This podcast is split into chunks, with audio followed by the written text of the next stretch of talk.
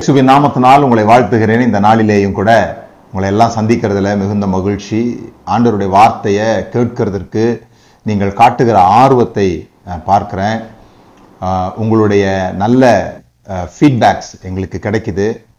அதை வாசிக்கும் பொழுது உண்மையிலே ஆண்டவர் அவருடைய வார்த்தையின் மூலமாக மக்களுக்கு ஊழியம் செய்கிறதை நினைத்து சந்தோஷப்படுறோம். இந்த வாரமும் சங்கீதம் இருபத்தி மூன்றை நாம் தொடர்ந்து தியானிக்க போகிறோம். அதற்கு முன்பாக ஜெபத்தோடு கூட இந்த வசனங்களுக்குள்ளாக போகலாம். பிதாவே இயேசுவின் நாமத்தினால் நமக்கு நன்றி செலுத்துகிறோம். இந்த நாளிலேயும் கூட நம்முடைய வார்த்தையை கேட்க வேண்டும் என்கிற ஆர்வத்தோடு கூட கர்த்தர் எங்கள் மேய்ப்பராக இருக்கிறார். அந்த மேய்ப்பனை அனுபவிக்க அந்த மேய்ப்பனுடைய சத்தத்தை கேட்க அந்த மேய்ப்பனுடைய பராமரிப்பில் வாழ்கிற அந்த சலாக்கியத்தை அனுபவிக்க இங்கே நாங்கள் கூடி வந்திருக்கிறோம். நம்முடைய வார்த்தை எங்களுக்கு ஊழியம் செய்யட்டும். ஒரு மேய்ப்பன் தனித்தனியாக ஆடுகளுக்கு ஊழியம் செய்கிறது போல இதை கேட்கிற ஒவ்வொருடைய உள்ளத்திலேயும் பர்சுத்தாவியானவர் அவர்களுடைய தேவைக்கு ஏற்ற விதமாக அவர்களுடைய உள்ளங்களிலே ஊழியம் செய்யப்படுவதாக உங்களுடைய கண்கள் திறக்கப்படுவதாக உங்களுடைய ஊழியத்தை அனுபவிக்கிற அந்த ஸ்லாக்கியம் அந்த உணர்வு எங்களுக்கு உண்டாகும்படியாக செபிக்கிறோம் இயேசுவின் நாமத்தினால் பிதாவே ஆமன். நாம தொடர்ந்து சங்கீதம் இருபத்தி மூன்றை தியானிக்க போகிறோம். நான் விசுவாசிக்கிறேன். கடந்த வாரம் இந்த செய்தியை கேட்டவர்கள் நல்ல ஒரு தூக்கத்தை நல்ல ஒரு அனுபவத்தை நீங்கள் அடைஞ்சிருப்பீங்க. ஏன்னா உள்ளம் மேய்ப்பனால் திருப்தி அடையும் பொழுது நமக்கு அந்த கவலைகளெல்லாம் போகும் பொழுது ஒரு ஆழமான நிம்மதியான தூக்கத்தை தருகிறார் என்பதை கடந்த வாரத்தில் ஆழமாக பார்த்தோம். இந்த சங்கீதம் இருபத்தி மூன்று ஒரு ஒரு மேய்ப்பன் ஒரு ஆடுகளை மேய்க்கிற தொழிலில் இருக்கிற ஒருவர் அவரை ஆடாக வைத்துக்கொண்டு கடவுளை மேய்ப்பராக பார்க்கிற ஒரு விஷயமாக இதை நம்ம பார்க்கிறோம். இதனால இந்த சங்கீதத்தை வாசிக்கும் போது நீங்க இதை ஒரு உருவகமாக பார்க்கணும். ஒரு மெட்டஃபாரிக்கலாக சொல்கிறார். இதை மட்டும்தான் கடவுள் செய்வாரு. அப்படி கிடையாது. அல்லது இவ்வளவுதான் அவரால் செய்ய முடியும்னு கிடையாது. ஆனா ஒரு நல்ல மேய்ப்பன் தன் ஆடுகளுக்காக என்னவெல்லாம் செய்வானோ அதுபோல இந்த ஆண்டவர் எனக்காக எல்லாவற்றையும் செய்கிறார் என்று அனுபவித்து எழுதுகிற ஒரு சங்கீதம். இது ஒரு உபதேசம் கிடையாது. ஆஹ் இது ஒரு ஸ்டெப்ஸ் கிடையாது. ஆஹ் இப்படி இப்படிலாம் இருந்தால் உங்களுக்கு அவர் நல்ல மேய்ப்பராக இருப்பார். அப்படி சொல்றதுக்காக இதை அவர் எழுதலை. கர்த்தர் என் மேய்ப்பராக இருக்கிறார்னு அவர் அனுபவித்ததை நம்மோடு கூட பகிர்ந்து கொள்ளுகிறார். ஒரு ஆடு என்னவெல்லாம் பாதைகளுக்குள்ளாக போகுமோ அப்படிதான் மனிதர்களும் அந்த மாதிரி பாதைகளுக்குள்ளாக போகிறாங்க. ஒரு ஆட்டு சுபாவங்கள் தான் மனித சமுதாயத்திலையும் கூட இருக்கிறதா சொல்றாங்க. எப்படி ஒரு ஆடு மந்தையா போகுதோ அப்படி மனிதர்கள் மந்தையாக இருக்க விரும்புகிறார்கள். அந்த ஒரு ஆடு அதுலயும் இந்த செம்மறி ஆடு பார்த்தீங்கன்னா ஒரு ஆடு தண்ணிக்குள்ள கூச்சுதுன்னா எல்லா ஆடும் தண்ணிக்குள்ள கூச்சிருமா அதுபோல ஒரு மந்தை அனுபவம் தான் மனிதர்களுக்கு இருக்குது. அப்படிங்கும்போது ஒரு மேய்ப்பர் தேவைப்படுகிறாரு ஒரு ஒரு நல்ல மேய்ப்பன் தான் ஒரு ஆடுகளை வந்து பராமரித்து அதை செழிப்பாக கொண்டு வர முடியும். அதனால தான் இயேசு கிறிஸ்து தன்னை அறிமுகப்படுத்தும் போது நானே நல்ல மேய்ப்பராக இருக்கிறேன் என்று சொல்லுகிறார். இதெல்லாம் கடந்த வாரத்தில் பார்த்தோம். பிறகு எப்படிப்பட்ட விஷயங்கள் ஒரு ஆடுகளுக்கு தேவையாக இருக்கிறது? அஹ்? மேய்ப்பராக இருக்கிறார் நான் தாழ்ச்சி அடையேன். நான் தாழ்ச்சி அடையேன்னா எனக்கு துன்பமே வராதுன்ற அர்த்தம் கிடையாது. எனக்கு துன்பமே வராது. எல்லா விதத்துலேயும் நான் நிறைவாக இருப்பேன். அப்படி கிடையாது. ஏன்னா இயேசு சொல்லும்போது சொல்கிறார் உலகத்திலே உங்களுக்கு உபத்திரவம் உண்டு. இந்த உபத்திரவன்றது எப்படி புரிஞ்சுக்கணுன்றதை பொறுத்து தான் இங்கே பிரச்சனையே தவிர உபத்திரவம் இல்லாதது கிடையாது. சில சமயம் பெயின் இஸ் நெசசிட்டி நான் அடிக்கடி சொல்லுவேன். ஒரு விரலை கொண்டு போய் நெருப்பில் வச்சா உடனே அதில் வலி இருந்தால் தான் நெருப்பை விட்டு நம்ம வெளியே எடுத்துருவோம். அப்படி வலிக்கவே இல்லை. எனக்கு வலிக்காத ஒரு ஆசீர்வாதம் இருக்குது அப்படின்னு சொன்னா விரல் கறிக்கட்டையா போகிற வரைக்கும் நான் நெருப்பிலே வச்சுக்கிட்டு இருப்பேன். அப்ப சில விஷயங்கள் சில பெயின்ஸ் வந்து நெசசிட்டியா இருக்குது. நம்மளை காப்பாற்ற தப்புவிக்க அவைகள் இருக்குது. இது இன்டியூஸ்டு பை காடானா கிடையாது. அதுதான் தெளிவாக நாம திரும்ப திரும்ப சொல்லுகிற விஷயம். இந்த வேதனையோ இந்த தண்டனையோ அல்லது ஜட்ஜ்மெண்ட்டோ தேவனிடத்திலிருந்து வருகிறதல்ல. பாவத்தின் தண்டனை மரணம் அல்ல பாவத்தின் சம்பளம் மரணம். சம்பளம்ன்றது என்ன? நாம செய்கிற செயலுக்கு கிடைக்கிற வருமானம் தானே அது. பாவத்தினுடைய தண்டனை இல்லை அது பாவத்தினுடைய சம்பளம். த கான்சிக்வன்ஸ் நான் முப்பது நாள் வேலை செய்யறதுக்காக எனக்கு கொடுக்கப்படுகிற தண்டனை கிடையாது சம்பளம். நான் முப்பது நாள் வேலை செஞ்சதுனால எனக்கு கிடைக்கக்கூடிய பலன். அந்த ரீதியில தான் நம்ம பார்க்கணும் இதை. இப்போ தேவனிடத்திலிருந்து ஒரு கோபமான தேவனிடத்திலிருந்து கோபமான தண்டனை. நீ தப்பு பண்ணிட்ட ஆகவே உன்னை வந்து நான் அடிச்சு துவைக்கிறேன். அதுக்காக தான் இதை வந்து நான் அனுப்பியிருக்கேன் அல்லது அனுமதிச்சிருக்கேன். எந்த வார்த்தைகள்ல சொன்னாலும் அது கிடையாதுன்னு சொல்றோம். ஆனா பெயின் இருக்குதா? இருக்குது. பெயின் இருக்குது. அந்த பெயின் தேவனால உண்டாகிறதல்ல. சில சமயம் அந்த பெயின் வைக்கப்பட்டிருக்கிறதே ஒரு நல்ல விஷயத்துக்காக வைக்கப்பட்டிருக்கிறது. இதெல்லாம் நம்ம புரிந்து கொள்வோம் சரி. நான் தாழ்ச்சி அடையேன் அப்படின்னு சொல்லி சொன்னா எவ்விதமான சூழ்நிலைக்குள்ள நான் போனா கூட எவ்வளவு கஷ்டத்துக்குள்ள போனா கூட என்னை பராமரிக்க ஒருவேளை நான் சுட்டு கொண்டால் அல்லது நான் தவறுதலாக போய் காணாம போயிட்டா என்னை தேடி வருகிற என்னை காப்பாற்றி கொண்டு வருகிற ஒரு மேய்ப்பர் இருக்கிறார் என்கிற ரீதியில அது சொல்லப்பட்டிருக்குது. நல்லவங்களுக்கு ஏன் துன்பம் வருது? நிறைய பேருடைய கேள்வி அது. நல்லவங்களுக்கு ஏன் துன்பம் வருது? அப்படின்னு சொல்லி. அப்போ நல்லவங்களுக்கு நான் இவங்க கெட்டவங்களா நல்லவங்களான்னு துன்பத்துக்கு தெரியறதில்ல. விளங்குதுங்களா? ஒரு ரெண்டு பேர் காட்டில் போயிட்டு இருந்தாங்களாம் போயிட்டு இருக்கும்போது ஒரு புலி உருமுறை சத்தம் கேட்டிருக்குது. அப்போ ஒருத்தன் சொல்லியிருக்கிறான் டேய் புலி இருக்கிற மாதிரி இருக்கு ஓடி போயிடலாம் அப்படின்னு சொல்லியிருக்கிறான். அப்போ கூட வந்தவன் சொன்னான்னா நீ வேணா ஓடு. நான் ஓட மாட்டேன். ஏன்னா நான் வெஜிடேரியன் நான் இது வரைக்கும் எந்த மிருகத்துக்கும் தொந்தரவு கொடுத்ததில்லை. எந்த மிருகத்தினுடைய மாம்சத்தை நான் புசிச்சதில்லை. நான் வெஜிடேரியன் அதனால புலி என்ன சாப்பிடாதுன்னு சொன்னானா. எவ்வளோ வேடிக்கையான விஷயம் பாருங்க. இவர் வெஜிடேரியன்ற விஷயம் புலிக்கு தெரியாது. நீங்கள் எவ்வளோ நல்லவங்க எவ்வளோ கெட்டவங்க அப்படின்றது இல்லை விஷயம். இங்கே துன்பம் வர்றதெல்லாம். அது வரும்பொழுது அதை எதிர்கொள்ள அல்லது அதற்கு தப்புவிக்க நாம் தயாராக இருக்கணும். அவ்வளவுதான் இதில் இருக்கிற விஷயம். அதை தொடர்ந்து பார்ப்போம் நம்ம. ஏன்னா சில விஷயங்கள் குழப்பமா இருக்குது இதில். ம். அதில் தெளிவு வேணும். தெளிவு இல்லாத போது நாம் மற்றவங்களையும் கடவுளையும் குறை சொல்லுவோம். அல்லது சில பேருடைய நயமான வார்த்தைகளில் ஏமாந்து போகிறவங்களும் இருக்கிறாங்க. எங்ககிட்ட வாங்க உங்களுக்கு எந்த குறையுமே வராது அப்படின்னு சொன்னால் அது வந்து ஒரு ஒரு தவறான உபதேசம் தான் நான் சொல்லுவேன். ஏன்னா தேவன் சொல்றாரு நீ என்கிட்ட வரும்போது குறைவே இல்லாம இல்லை. அந்த குறைவுகளுக்கு ஊடாக திருப்திகரமாக உன்னை நடத்த நான் ஆயத்தமா இருக்கிறேன் அதான் நான் தாழ்ச்சி அடையேன். அப்படிங்கிறத தாவித அனுபவிச்சு சொல்றார். சரி கர்த்தரன் மேய்ப்பரா இருக்கிறார் நான் தாழ்ச்சி அடையேன். அவர் என்னை புல்லுள்ள இடங்களில் மேய்த்து அப்படின்றத போன வாரத்தில் பார்த்தோம். அது ஆங்கில வேதாகமத்தில் he maketh me to lie down in green pastures அப்படின்னு இருக்கு. அந்த சங்கீதம் ஆரம்பிக்கும் போது ஒரு ஆட்டினுடைய முதல் விஷயம் பாருங்க. He maketh me to lie down முதன் முதல் செய்கிறதே படுக்க வைக்கிறத பத்தி பேசுறார். ஏன்னா இந்த கிறிஸ்தவ வாழ்க்கை அப்படிங்கிறதே அல்லது ஆவிக்குரிய வாழ்க்கை அப்படிங்கிறதே ஒரு நிம்மதியில துவங்குது.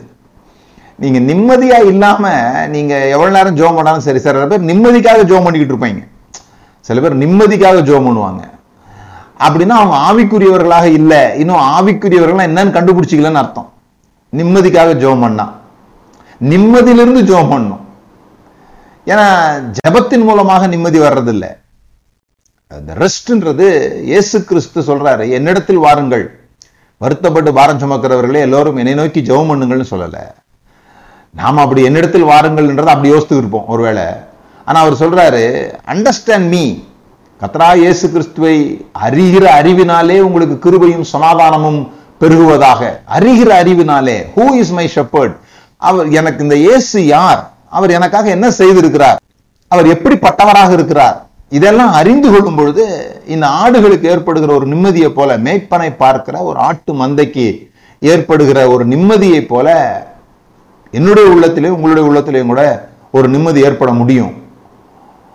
ஆனா இதுல முதன் முதலாக சொல்லப்படுகிற விஷயமே he maketh me to lie down என அவர் என்னை படுக்க செய்கிறார். இழைப்பாறுதல் தான் நமக்கு மிக முக்கியமான துவக்கமான விஷயம். இழைப்பாறுதல் இந்த இழைப்பாறுதல் அப்படிங்கிறது பாருங்க ஒரு டயர்ட்லேருந்து வர்றது இல்லை. இந்த ரெஸ்ட் இதை பத்தி பேசுறோம் இல்லையா? இது வந்து களைப்பினால் உண்டாகிற இழைப்பாறுதல் இல்லை. காலிலேருந்து சாயந்தரம் வரைக்கும் நான் வேலை செஞ்சேன் ரொம்ப டயர்ட் ஆயிட்டேன். இப்ப நான் வந்து கொஞ்சம் ரெஸ்ட் எடுத்துக்க போறேன். அந்த ரெஸ்ட் இல்லை இது. அது அது வேற அது. டயர்டுனால உண்டாகிற களைப்பு. அது இழைப்பு இழைப்பாறுதல் இல்லை. அந்த களைப்பை பத்தி இங்க பேசல. களைத்ததினால் ஓய்வெடுக்க வேண்டிய அவசியம் ஏற்படுகிறத அதை பத்தி பேசல. அந்த அந் அ- அப்படிதான் களைச்சு போறோம் நம்ம. வேலை செஞ்சு வேலை செஞ்சு களைச்சு போறோம். ஆனா இங்க சொல்லப்பட்டிருக்கிறது வேலை முடிந்ததினால் உண்டாகிற ஓய்வு. வேலை இல்லை. ஆறு நாள் தேவன் வேலை செய்தார். ஏழாவது நாள் ஓய்ந்திருந்தார்னா ஆறு நாள் கஷ்டப்பட்டு வேலை செஞ்சு டயர்ட் ஆயிட்டாரு. அதனால அவருக்கு ஒரு நாள் ஓய்வு தேவை. ஓடி ஓடி உழைச்சாரு. அதனால ஓய்வு தேவை. அப்படிங்கிற ரீதியில தேவன் ஓய்வு எடுக்கல. அவர் வேலையெல்லாம் முடித்து விட்டார். ஆறு நாட்கள்ல என்னவெல்லாம் செய்ய வேண்டுமோ எல்லாம் முடிந்தது. அத முடிந்ததுக்கு பிறகு உண்டாகிற ஒரு ஓய்வு. வேலை இல்லாததுனால உண்டாகிற ஒரு ஓய்வு. அப்போ கிறிஸ்தவ வாழ்க்கையில கூட தேவனை திருப்திப்படுத்துவதற்காக செய்யப்பட வேண்டிய வேலைகள் எல்லாம் முடிந்தது. இப்பொழுது தேவன் உங்களை ஏற்றுக்கொண்டிருக்கிறார் என்கிற இழைப்பாறுதலிலே நீங்கள் வாழ வேண்டும். அதுதான் அப்படிதான் நம்ம அமைதல் அடைய முடியும். அப்படிதான் நம்மளை படுக்க செய்கிறார். இந்த ஆடுகளுக்கு நான்கு காரியங்கள் திருப்தி அடைந்தால்தான் ஆடுகள் படுக்குமா? இந்த ஆடுகள் அவ்வளவு சீக்கிரத்துல படுக்கப்பட முடியாது. ஆனா படுத்தாதான் ஆடுகள் ஆரோக்கியமாக இருக்கும். எவ்வளவு தூரம் அது ரெஸ்ட் எடுக்குதோ அவ்வளவு தூரம் அது ஆரோக்கியமா இருக்கும். அது எப்ப பார்த்தாலும் அப்படியே மிரட்சியிலே இருந்ததுன்னா அது ஆரோக்கியமா இருக்காது. இப்போ முதலாவது காரியம் பயம். அது பயத்தை அது சின்ன விஷயங்களுக்கும் பயப்படும். ஒரு நிறைய ஆடு இருக்கிறதுனால நம்ம சேர்ந்து எதிர்த்துடலாம் அப்படின்ட்டு சேர்ந்து எதிர்க்கக்கூடிய மிருகங்கள் இல்லை. சில மிருகங்கள் இருக்குது. தனியா இருக்கும்போது பயப்படும். ஆனா கும்பலா இருந்தா பயப்படாது. கும்பலா இருந்தா எதிர்த்துடலாம் அப்படின்னு யோசிக்கும். ஆனா ஆடுகளுக்கு அப்படி முடியாது. ஆடுகள் எப்போ நிம்மதி அடையுதுன்னா மேய்ப்பு நீங்கள் நிற்கிறாரு அப்போ எது வந்தாலும் மேய்ப்பன் பார்த்து கொள்வார் அப்படிங்கறதுல அது நிம்மதி அடையறதா சொல்றாங்க. நீங்க ஏசாயா புஸ்தகத்தை அதை வாசிக்கலாம். ஏசாயா பதினேழு ரெண்டில் மிரட்டுவார் இல்லாமல் படுத்துக்கொள்ளும் அப்படின்னு போட்டிருக்கு மந்த மிரட்டுவார் இல்லாமல் படுத்துக்கொள்ளும் அப்போ அந்த மிரட் மிரட்சி அதற்குரிய பய சூழலை வந்து ஆண்டவர் நீக்குகிறார். நம்ம கூட அப்படிதான். சூழ்நிலைகளையும் பிரச்சனைகளையும் பார்க்கும்போது மிரட்சி ஏற்படும். ஆனா விசுவாசத்தை துவக்குகிறவரும் முடிக்கிறவருமாகிய அவரையே நோக்கி பார்த்து எனக்கு ஒத்தாசை வரும் பர்வதங்களுக்கு நேராக என் கண்களை ஏறெடுக்கிறேன் அப்படின்னு அவரை நோக்கி பார்க்கும்போது ஒரு பதட்டம் தணிந்து அமைதல் உண்டாகும் இது ரொம்ப முக்கியம். ரெண்டாவது இந்த ஆடுகளுக்குள்ளாக பெரிய சண்டை ஹைரார்கி ப்ராப்ளம் யார் பெரியவர்கள் என்கிற சண்டை உண்டாகுது. நீங்க செப்பனியா புஸ்தகத்துல வாசிக்கலாம் இதை. செப்பனியா மூன்று பதிமூன்று. செப்பனியா மூன்று பதிமூன்று. இஸ்ரவேலில் மீதியானவர்கள் அநியாயம் செய்வதில்லை அவர்கள் பொய் பேசுவதில்லை வஞ்சக நாவு அவர்கள் வாயில் கண்டுபிடிக்கப்படுவதும் இல்லை அவர்கள் தங்களை பயப்படுத்துவார் இல்லாமல் புசித்து படுத்துக் கொள்வார்கள். இந்த அவர்கள் தங்களை பயப்படுத்துவார் இல்லாமல் புசித்து படுத்துக் கொள்வார்கள். மனிதர்கள் எப்பொழுதுமே பயப்படும் பொழுது நிறைய பயம் இருக்குது நமக்கு. மற்றவர்கள் நம்மளை ஏற்றுக்கொள்ளணும் ஏற்றுக்கொள்ளாமல் போயிடுவோமோ? இந்த ஸ்டேட்டஸ்ல இருந்தால் தான் நம்மளை மற்றவங்க ஏற்றுக்கொள்வாங்க. கடவுள் நம்மளை இப்படிதான் ஏற்றுக்கொள்வார். இப்படிலாம் சொல்லப்படுறதுனால இந்த ஏற்றுக்கொள்ளப்பட மாட்டோமோங்கிற பயத்தில் ஏற்றுக்கொள்ளப்பட வேண்டும் என்பதற்காக மனிதர்கள் என்னெல்லாம் பண்ணுறாங்க பாருங்க. அநியாயம் செய்கிறது பொய் பேசுறது வஞ்சக நாவு இதெல்லாம் ஒருத்தரோட ஒருத்தர் இருக்கிற சண்டையில முன்னேறி போக வேண்டும் என்கிற போட்டிகள்ல உண்டாகிற விஷயங்கள் தான் இதெல்லாமே. இப்போ மேய்ப்பன் அவர்களுக்கு நடுவாக நின்று நியாயம் செய்யும்போது யாரும் இங்க பெரியவங்க இல்ல நான் தான் பெரியவர்னு அவர் நிற்கும் போது இவங்க எல்லாம் அமைதியில் ஆயிடுறாங்க இதெல்லாம் கடந்த வாரத்துல பார்த்தோம். மூன்றாவது இந்த ஆடுகளுக்கு பூச்சிகளினால தொந்தரவு உண்டாகும். இரிட்டேஷன்ஸ் இந்த மூக்குல போய் உட்காந்துருக்கோம் இந்த மாதிரியான பிரச்சனைகள் நிமித்தமாக ஆடுகள் தூங்காது. அப்ப இந்த மேய்ப்பன் என்ன பண்றாருன்னா அதுக்கு எண்ணெயை ஊத்துகிறார். அதை பத்தி நாம என் தலையை அவர் எண்ணெயினால் அபிஷேகம் பண்ணினார்ன்ற பகுதிக்கு வரும்போது பார்ப்போம் அதுக்காக இப்போ அதை விடுறேன் நான். நான்காவது அதுக்கு நல்ல சாப்பாடு இருக்கணும். அது நல்ல ஒரு சாப்பாடு இருக்கிறதுக்காக தான் அவர் புல்லுள்ள இடங்களில் என்னை மேய்த்து அப்படின்னு சொல்லப்பட்டிருக்கு. ஆடுகளுக்கு இந்த புல்லுள்ள இடங்கள் வந்து அந்த பகுதிகளில் கிடைக்கிறது ரொம்ப கஷ்டம். நம்ம நினைக்கிற மாதிரி ஏதோ அப்படியே புல்லுள்ள இடங்களில் மேய்ச்சிருவாங்க. அப்படி கிடையாது. அந்த பிலிப் கெல்லர் நான் சொன்னேன் இல்லையா அந்த புஸ்தகத்தை எழுதினவர் இப்படி சொல்றாரு. இந்த மேய்ப்பன் என்கிறவர் இந்த ஆடுகளுக்காக அந்த நிலத்தை விழுது முள்ளுகளெல்லாம் நீக்கி கல்களெல்லாம் பொறுக்கி போட்டு அதை ஒரு பசும்புல் தரையாக மாற்றுவாராம். எப்படி நம்ம விவசாயம் செய்கிறோமோ அது போல அவர் அதற்காக வேலை செய்வாராம். வேலை செஞ்சு அதை பசும்புல் தரையாக மாற்றி ஆடுகள் அங்க உள்ளுக்குள்ள பெரிய மந்தையா மேய்ப்பாங்க அதை. ஒரு ஆடு ரெண்டு ஆடு கிடையாது. அப்போ அதுக்காக ஒரு பெரிய ஏரியாவையே ரெடி பண்ணுவாங்க. அது பெரிய ஹார்ட் ஒர்க்னு சொல்றாங்க. கடுமையாக வேலை செய்வாங்களாம். வேலை செஞ்சு அதுக்குள்ளாக இந்த ஆடுகளை விடும்போது இந்த ஆடுகள் இறைகளை தேடி அலைந்து இழைச்சி போக வேண்டியதில்லை. கடகட கடன் சாப்பிடுமா? சாப்பிட்டுட்டு ஒரு பக்கமா படுத்து அசை போட ஆரம்பிச்சிடுமா? அதை பார்த்து தான் மேய்ப்பனுடைய உள்ளம் மகிழுமா? ஆ ஆடு நிம்மதியா இருக்குது. அது போய் தேடி தேடி சாப்பிடணும்னா ரொம்ப கஷ்டம். அதுவும் இந்த செம்மறி ஆடுகளுக்கு ஆஹ், அது நல்லா கொழுக்க பண்ணி அது அதில் தான் அவங்க வந்து வருமானத்தை தேடுறாங்க. அப்ப அந்த மேய்ப்பன் என்ன பண்றாருன்னு சொல்லி சொன்னா அந்த ஆடு சீக்கிரமாக சாப்பிடுவதற்கு ஏற்ற வகையில் உள்ள இடங்களை தான் கொண்டு போய் சேர்க்கிறார். சில சமயங்களில் மலை உச்சிகளில் இந்த மாதிரி இடம் கிடைக்குமா? அதுக்காக இந்த மேய்ப்பன் முதல்ல போய் பார்ப்பாராம். அந்த மலை ஏறி இந்த மலை ஏ மலை பகுதிகளுக்கு போய் அங்கே புல்வெளிகளில் எங்கே என் ஆட்டம் அடக்கலாம் அப்படின்னு யோசிப்பாங்களாம். நீங்கள் வாசிக்கலாம் எசேக்கியல் முப்பத்தி நாலு பதினாலில் அது சொல்லப்பட்டிருக்குது. எசேக்கியல் முப்பத்தி நாலு பதினாலு. அவைகளை நல்ல மேய்ச்சலில் மேய்ப்பேன். இஸ்ரவேலினுடைய உயர்ந்த மலைகளில் அவைகளுடைய தொழுவம் இருக்கும். அங்கே அவைகள் நல்ல தொழுவத்தில் படுத்துக்கொள்ளும். இஸ்ரவேலின் மலைகளில் மேல் நல்ல மேய்ச்சல் மேயும். இதுதான் அந்த பிக்சர் பாருங்க ஒரு ஆடு. ஏன்னா நாம அந்த அந்த மேய்ப்பன் வளர்க்கிறாரா அல்லது கூலிக்காரர்கள் வளர்க்கிறார்களா அப்படிங்கிறது எப்படி தெரியும்னா ஒரு ஆடு நல்லா கொழு கொழுன்னு அழகா நல்ல சத்தோட கூட நிம்மதியோடு கூட தோலில் எந்த பிரச்சனையும் இல்லாமல் அது சோகமாக அப்படியே ஒரு ஓரமாக படுத்து இல்லாமல் ஓர ரெண்டுக்கும் வித்தியாசம் இருக்குது பாருங்க. இந்த இளைப்பாறுதலோடு படுத்து இருக்கிறதுக்கும் முடியாமல் வியாதியோட எழுந்து நிற்க கூட முடியாமல் படுத்துருக்கிறதுக்கும் ரொம்ப வித்தியாசம் இருக்குது. அதை பார்த்து கண்டுபிடிச்சிடுவாங்க. இது நல்ல முறையில் பராமரிக்கப்பட்டிருக்குதான்னு சொல்லி. ஸோ சில பேர் இந்த ப்ராஸ்பரிட்டி டீச்சிங்க்கு விரோதமாக பேசுறவங்களாம் இருக்கிறாங்க. ஆண்டவர் வந்து பணத்தை குறித்து பேசக்கூடாதுன்னு சொல்லியிருக்கிறாருன்ற மாதிரி பேசுவாங்க. இல்லை இல்லை ப்ராஸ்பெரிட்டி நல்ல விஷயம். இந்த நான் கொஞ்சம் டைம் எடுத்து இந்த செழிப்பின் உபதேசத்தை பற்றி பேசுகிறேன் இந்த செழிப்பின் உபதேசம் அப்படிலாம் ஒன்றும் கிடையாது. ஆண்டவர்கிட்ட வந்தால் நல்லா இருப்போம். அந்த நல்லா இருப்போம் அப்படிங்கிறதுக்குள்ள நிறைய விஷயம் இருக்கிறதுனால நமக்கு புரியல. சில சமயங்கள் நம்ம எல்லாத்தையும் சிம்பிளாக பார்க்க பார்க்குறோம் பாருங்கள் இப்படி இப்படி சொல்றாங்க. இது இது செய்யுங்க. ஆண்டவர் உங்களை ஆசீர்வதிப்பார். அப்படின்னு சொல்லி. அப்போ என்ன பிரச்சனை ஆயிடுதுன்னு சொல்லி சொன்னா இது இருந்தாதான் இவ்வளவு பணம் வந்தாதான் இதெல்லாம் இருந்தாதான் கத்தர் நம்மளை ஆசீர்வச்சிருக்கிறாரு அப்படிங்கிற மாதிரி ஒரு தாட் வந்த உடனே சில பேருக்கு என்ன பிரச்சனைனா பணம் இல்லாதவங்கள தான் கத்தர் நேசிக்கிறாருன்னு ஒரு எண்ணம் இருக்குது. ஒரு போலியான மாயையான பிசாசினுடைய உபதேசம். அப்படின்னு சொல்லி சொன்னால் என்னென்னா இந்த ஏழைகளை தான் கத்தர் வந்து ரொம்ப நேசிக்கிறாரு. அப்போ கத்தரால் நேசிக்கப்படணும்னா ஏழையாக இருக்கணும். அப்படின்னு சொல்லி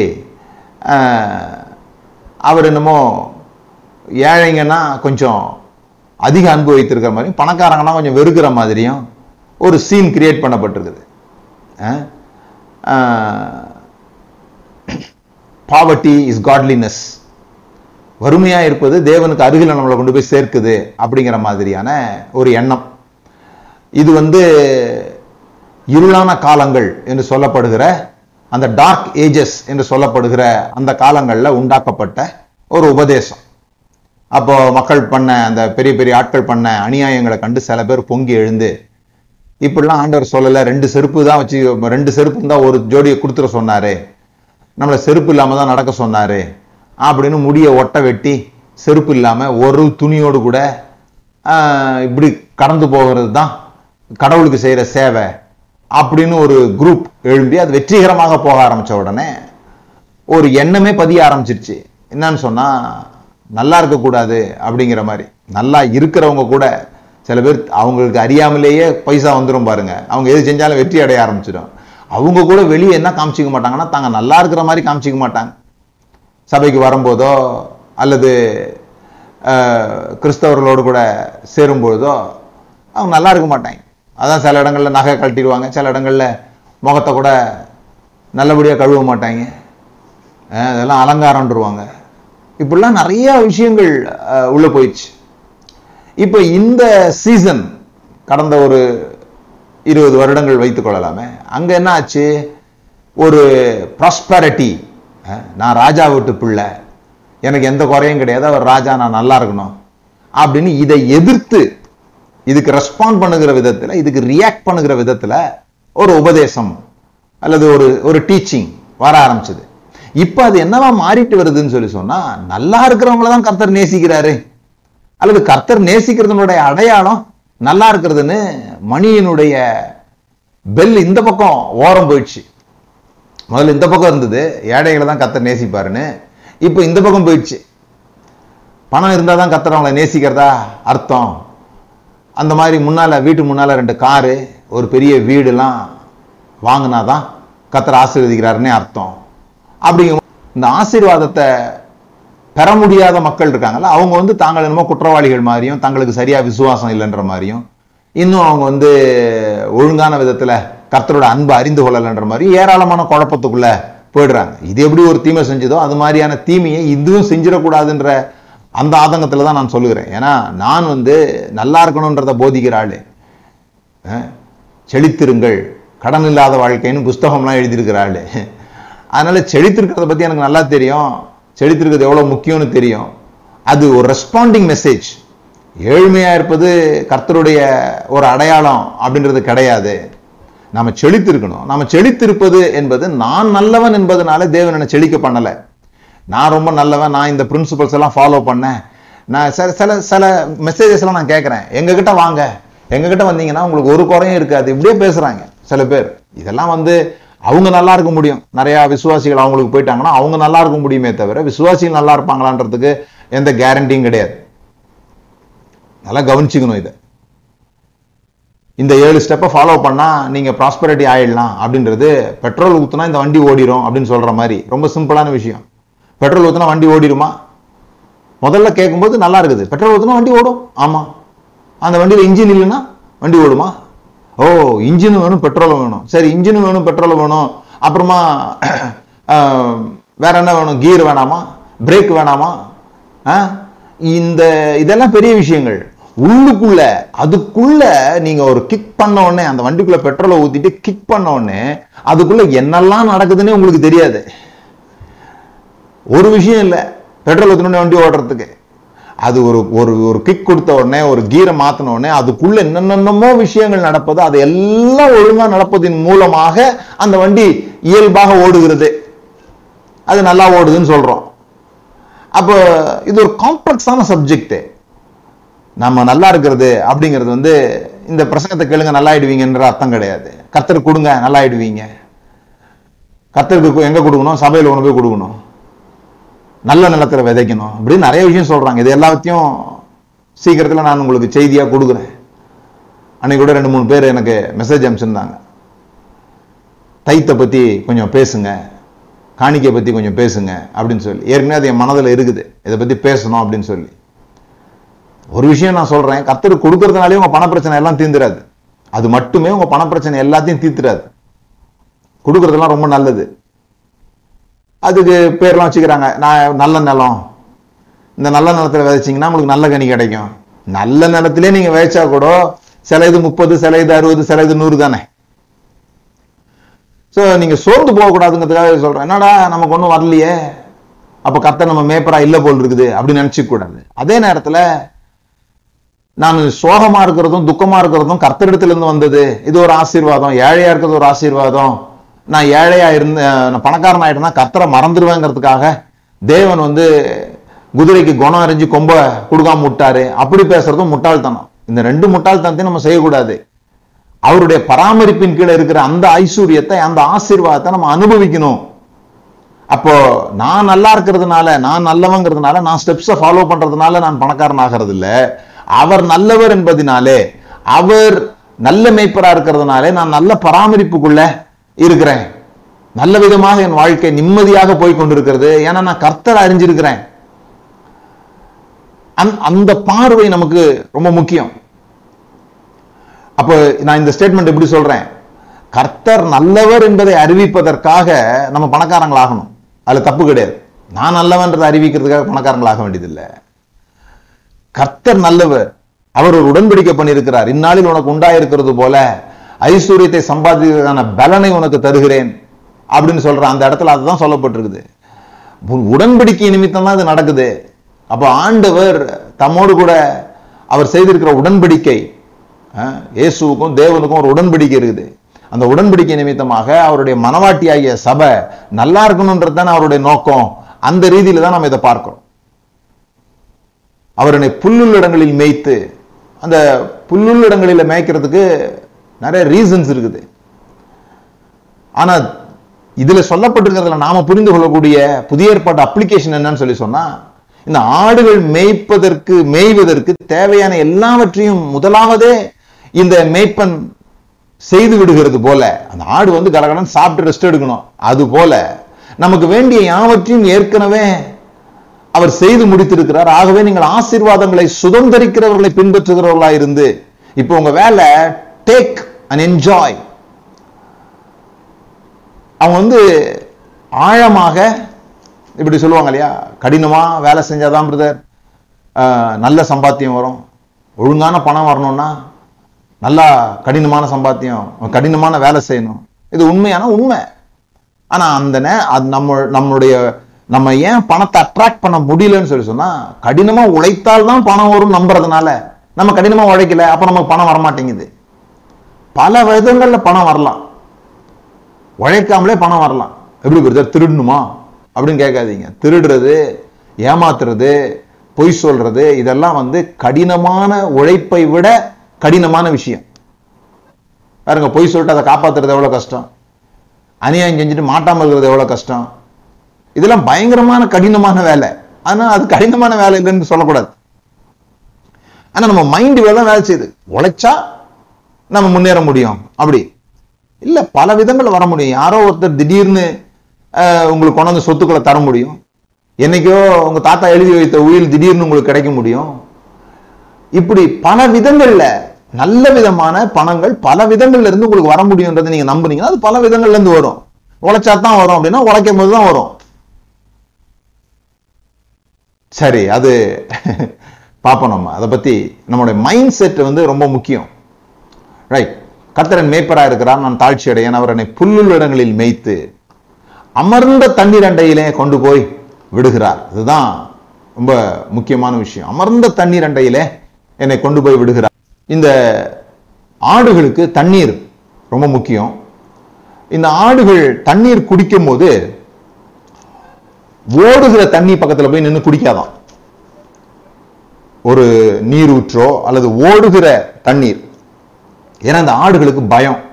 இந்த ஆடுகள் தவறி உள்ள விழுந்துருச்சுன்னா அதால மேல வர முடியாது. ஏன்னா அதனுடைய மேல உள் இருக்கிறதுனால இது எல்லாமே இந்த செம்மறி ஆடுகளை பற்றி பேசுகிறோம். நீங்க அந்த படத்தை பார்த்தீங்கன்னா உங்களுக்கு தெரியும். ஆஹ் அங்க உள்ள ஆடுகள்லாம் வந்து சும்மா நம்ம நம்ம பார்க்குற வெள்ளாடு மாதிரி அப்படி லீனா இருக்காது. அது பயங்கரமா இருக்கும். ஒரு ஒரு ஒரு ஆடு வந்து ஒரு பெரிய மிருகமாக உங்களுக்கு காட்சி அளிக்கக்கூடிய அளவில் பெருசாக இருக்கும் ரொம்ப பெருசாக இருக்கும். பிரம்மாண்டமாக இருக்கும் அந்த ஆடுகள். அப்போ அந்த உள்ளு அது மேலே இருக்கிற அந்த கம்பளி போன்ற அந்த அந்த விஷயங்கள் வந்து தண்ணீரை இழுத்து அதை மேலே வரவிடாமல் ஆக்கிரும். ஆகவே இந்த ஆடுகள் என்ன பண்ணுமா அந்த ஓடுகிற தண்ணீர் பக்கத்தில் போகாதாம் ஆனால் இந்த மேய்ப்பன் தேடி கண்டுபிடிப்பாரு அமர்ந்த தண்ணீர் எங்கே இருக்குது? எங்கே ஸ்ட்ரீம்ஸ் இருக்குது? எங்க தண்ணீர் வந்து ஓடாம நிற்குதோ அந்த இடங்கள்ல ஆடுகளை மேய்ப்பான் ஆடுகள் மூன்று விதமாக ஆஹ், தண்ணீரை எடுத்துக்கொள்ளுது. அதுல பெஸ்ட் மெத்தட் என்னன்னு சொல்லி சொன்னா இந்த புல்வெளிகள்ல காலையில பனி வந்து இறங்கி அப்போ அப்ப இந்த ஆடுகள் அந்த தண்ணீரை சாப்பிட ரொம்ப ஆசைப்படுமா. ஏன்னா அது புல்லோட சேர்ந்து சாப்பிட முடியும். ரெண்டாவது கிளிஸ்டர் கிளியரான ஒரு தண்ணி அதனால இந்த மேய்ப்பு என்ன பண்ணுவாராம்? குளிர் காலங்களில் கூட ஆடுகளை அது நைட்டெல்லாம் மேயுமா? சில சமயம் நில வெளிச்சம் நல்லா இருந்ததுன்னா நைட்டெல்லாம் மேயுமா? அப்போ காலையில் சூரியன் வர்றதுக்குள்ள மேய்ஞ்சிட்டு வெயில்ல அது போய் வேலை செய்யாது. அது போய் சாப்பாடை தேட வேண்டியதில்லை. நல்லா சாப்பிட்டுட்டு படுத்து அசைப்பட ஆரம்பிச்சிடுமா? அதுக்காக இந்த மேய்ப்பர் என்ன பண்ணுவார்? குளிர்காலத்தில் கூட மேய்ப்பர்கள் அந்த இடத்துல தங்கி இருக்கிறாங்க. தங்கி இருந்து அந்த பனி விழுகிற சமயத்தில் இந்த ஆடுகளை கொண்டு போய் அந்த இடத்துல விட்டாங்கன்னா அது நல்ல திருப்தியா சாப்பிடுமா? இந்த அதிகாலையில செய்கிற எல்லாமே ஒரு பெரிய திருப்தியை தான் கொண்டு வருது பாருங்க. அதிகாலையில் கத்தரை தேடுகிறவன் கண்டடைகிறான்னு சொல்லிடுது அதிகாலையில தேண்டாதான் கண்டடைவீங்கன்னு கிடையாது. ஆனா அது ஒரு பெரிய திருப்தி ஒரு பெரிய கிளாரிட்டி எல்லாவற்றையும் இந்த அதிகாலை நேரம் அப்படிங்கிறது ஒரு பெரிய முக்கியமான ஒரு விஷயம். அந்த பனி இறங்குகிற ஒரு நேரம் போல. ஆண்டவர் கூட இப்படிதான் சொல்றாரு என்னோட உபதேசம் இஸ்ரேவேல் மேல இறங்குகிற பனி போல இருக்குது அப்படின்னு சொல்றாரு. உபதேசம்னா காலையில எழுந்து பைபிள் வாசிக்கிறத பத்தி ஜெபம் பண்றத பத்தி நான் பேசல. ஆனா நீங்க காலைல எழும்பி அமைதலா இருக்கிறது காலைல எழும்பி கர்த்தரோடு கூட உறவாடுகிறது கர்த்தரை பற்றி தியானிக்கிறது காலையில எல்லாரும் எழும்புறதுக்கு முன்னாலேயும் நீங்க அமைதியான நேரங்கள்ல எழும்பி உட்கார்ந்துருந்து யோசிக்கிறது இருக்கு பார்த்தீங்களா அதுதான் மெடிடேஷனு அது ரொம்ப பெரிய விஷயங்களை உங்களுக்கு தருது. இந்த ஆடுகள் புல்கள் வழியாக புல்ல இருக்கிற தண்ணீர் வழியாக பிறகு கிணற்று ஆழத்திலிருந்து வருகிற தண்ணீர். கிணற்றினுடைய ஆழத்தில். நீங்கள் நிறைய இடங்களில் பார்க்கலாம். மோசே யாக்கோபு இவங்கெல்லாம் போகும்போது ஆடுகளுக்கு தண்ணீர் காட்டும்படியாக மடக்கி இருந்தார்கள் அவங்க வந்து தண்ணீர் விடலை சண்டை போட்டாங்க அப்படின்லாம் இருக்கும். ஏன்னு சொன்னால் அந்த தண்ணீர் கொடுக்குற விஷயம் வந்து ரொம்ப பெரிய விஷயம். ரொம்ப ஆழத்தில் இருக்கும். இந்த மேய்ப்பன் போய் இறங்கி எடுத்துட்டு வரணும் சில இடங்களில் தண்ணீரை. ஆனால் இந்த ஆடுகளுக்காக இந்த மேய்ப்பன் அவ்வளோ கடினமாக வேலை செய்வார்கள் என்பதை அங்கே குறிக்குது. அப்போ அமர்ந்த தண்ணீர் அண்டையில கொண்டு போய் விட்டு அந்த ஆடுகளை அவர் பாதுகாக்கிறார். இல்லைன்னா அந்த ஆடுகள் என்ன பண்ணும்? தண்ணீர் சரியா கிடைக்கலன்னா போய் சாக்கடை தண்ணீரை குடிச்சிடுமா? ஆடுகளுக்கு வந்து எப்படியாவது தண்ணீர் கிடைக்கணும்? அப்போ ஓடுகிற தண்ணீர்ல அதால குடிக்க முடியாத போது இந்த சாக்கடை ஓடாம நிற்கும் ஆகவே அது என்ன பண்ணுது? அது ஈஸியா இருக்குது அதுக்கு. அதனால அது போய் குடிச்சிடுது. குடித்த பிறகு அதுக்கு ஒத்துக்கொள்ளாம நிறைய ஆடுகள் இறந்துடுறதுக்கு வாய்ப்பு இருக்குது. இன்னைக்கு கூட மனிதர்கள் தங்களை திருப்திப்படுத்துவதற்காக எதை வேண்டுமானாலும் செய்ய ஆயத்தமா இருக்கிறாங்க. அது அவர்களை இப்போ பாருங்க குடிக்கிறாங்க அல்லது ஸ்மோக் பண்றாங்க என்னென்னமோ பண்றாங்க. அது அவர்களுக்கு தீமைன்னு தெரியும். தவறான உறவுகளுக்கு போறாங்க. அது தீமையா? தீமைன்னு தெரியும். அது அவங்க குடும்ப வாழ்வை நசுக்கி சின்ன பின்னம் ஆகிடும் சமாதானத்தை இழந்துரும் பிள்ளைங்களுடைய வாழ்க்கை பாழாயிடும் எல்லாமே அறிவுல தெரிகிறது. ஆனா அவங்களுக்கு உள்ளுக்குள்ள ஒரு திருப்தி தேவைப்படுது. ஏதோ ஒண்ணு தேடி அலையுறாங்க. அதை தேடி அலையும் போது அது சாக்கடைன்னு தெரிஞ்சா கூட அது நம்முடைய உடலுக்கு ஒத்துக்கொள்ளாது அதை நம்ம கொன்றும் தெரிஞ்சா கூட நல்ல தண்ணீர் கிடைக்காததுனால அதனாலதான் இயேசு கூப்பிடுறார் உங்களில் ஒருவன் தாகமாயிருந்தால் என்னிடத்தில் வர கடவன். நான் அவன் போய் தேடி போற மாதிரி வைக்க மாட்டேன். அவனுக்குள்ள இருந்தே ஜீவ தண்ணீர் உள்ள நதிகள் பாயும்படியாக செய்கிறேன்னு சொல்றார். எவ்வளவு நல்ல மேய்ப்பன் பாருங்க. அவருக்கு தெரியுது இந்த திருப்தி இல்லாத தன்மையினால தான் இந்த மனிதர்கள் தங்களை அழிக்கும் என்று தெரிந்து கூட அவங்க தேவையில்லாத காரியங்கள்ல போய் ஈடுபட்டுக்கிறாங்க. ஒரு ஒரு மனிதன் எந்த காரியத்தை செஞ்சாலும் அதனுடைய நோக்கம் அவனுக்கு எங்கேயோ அவனுடைய ஆத்துமாவில் ஒரு திருப்தி ஏற்படுகிறது. அது கெட்டதோ நல்லதோ? த எண்டிங் பாயிண்ட் என்னன்னு சொல்லி சொன்னால் இப்போ ஒருத்தர் சேரட்டு குடிக்கிறாரு. அவரை போய் நீங்கள் விட்டுருங்க இது உங்களுக்கு தீமை செய்யுதுன்னா இதெல்லாம் எங்களுக்கே தெரியும் அதிலே போட்டிருக்குது. No smoking is sorry smoking is injurious to health அப்படின்னு அதிலே போட்டிருக்குது. அதனால் நோ ஸ்மோக்கிங் போர்டு வைக்கிறதுனால நாங்கள் வந்து என்ன பண்ண முடியாது? அதை விட முடியாது. அதெல்லாம் எங்களுக்கு தெரிஞ்சு தான் நாங்கள் செய்கிறோம் ஏன்னா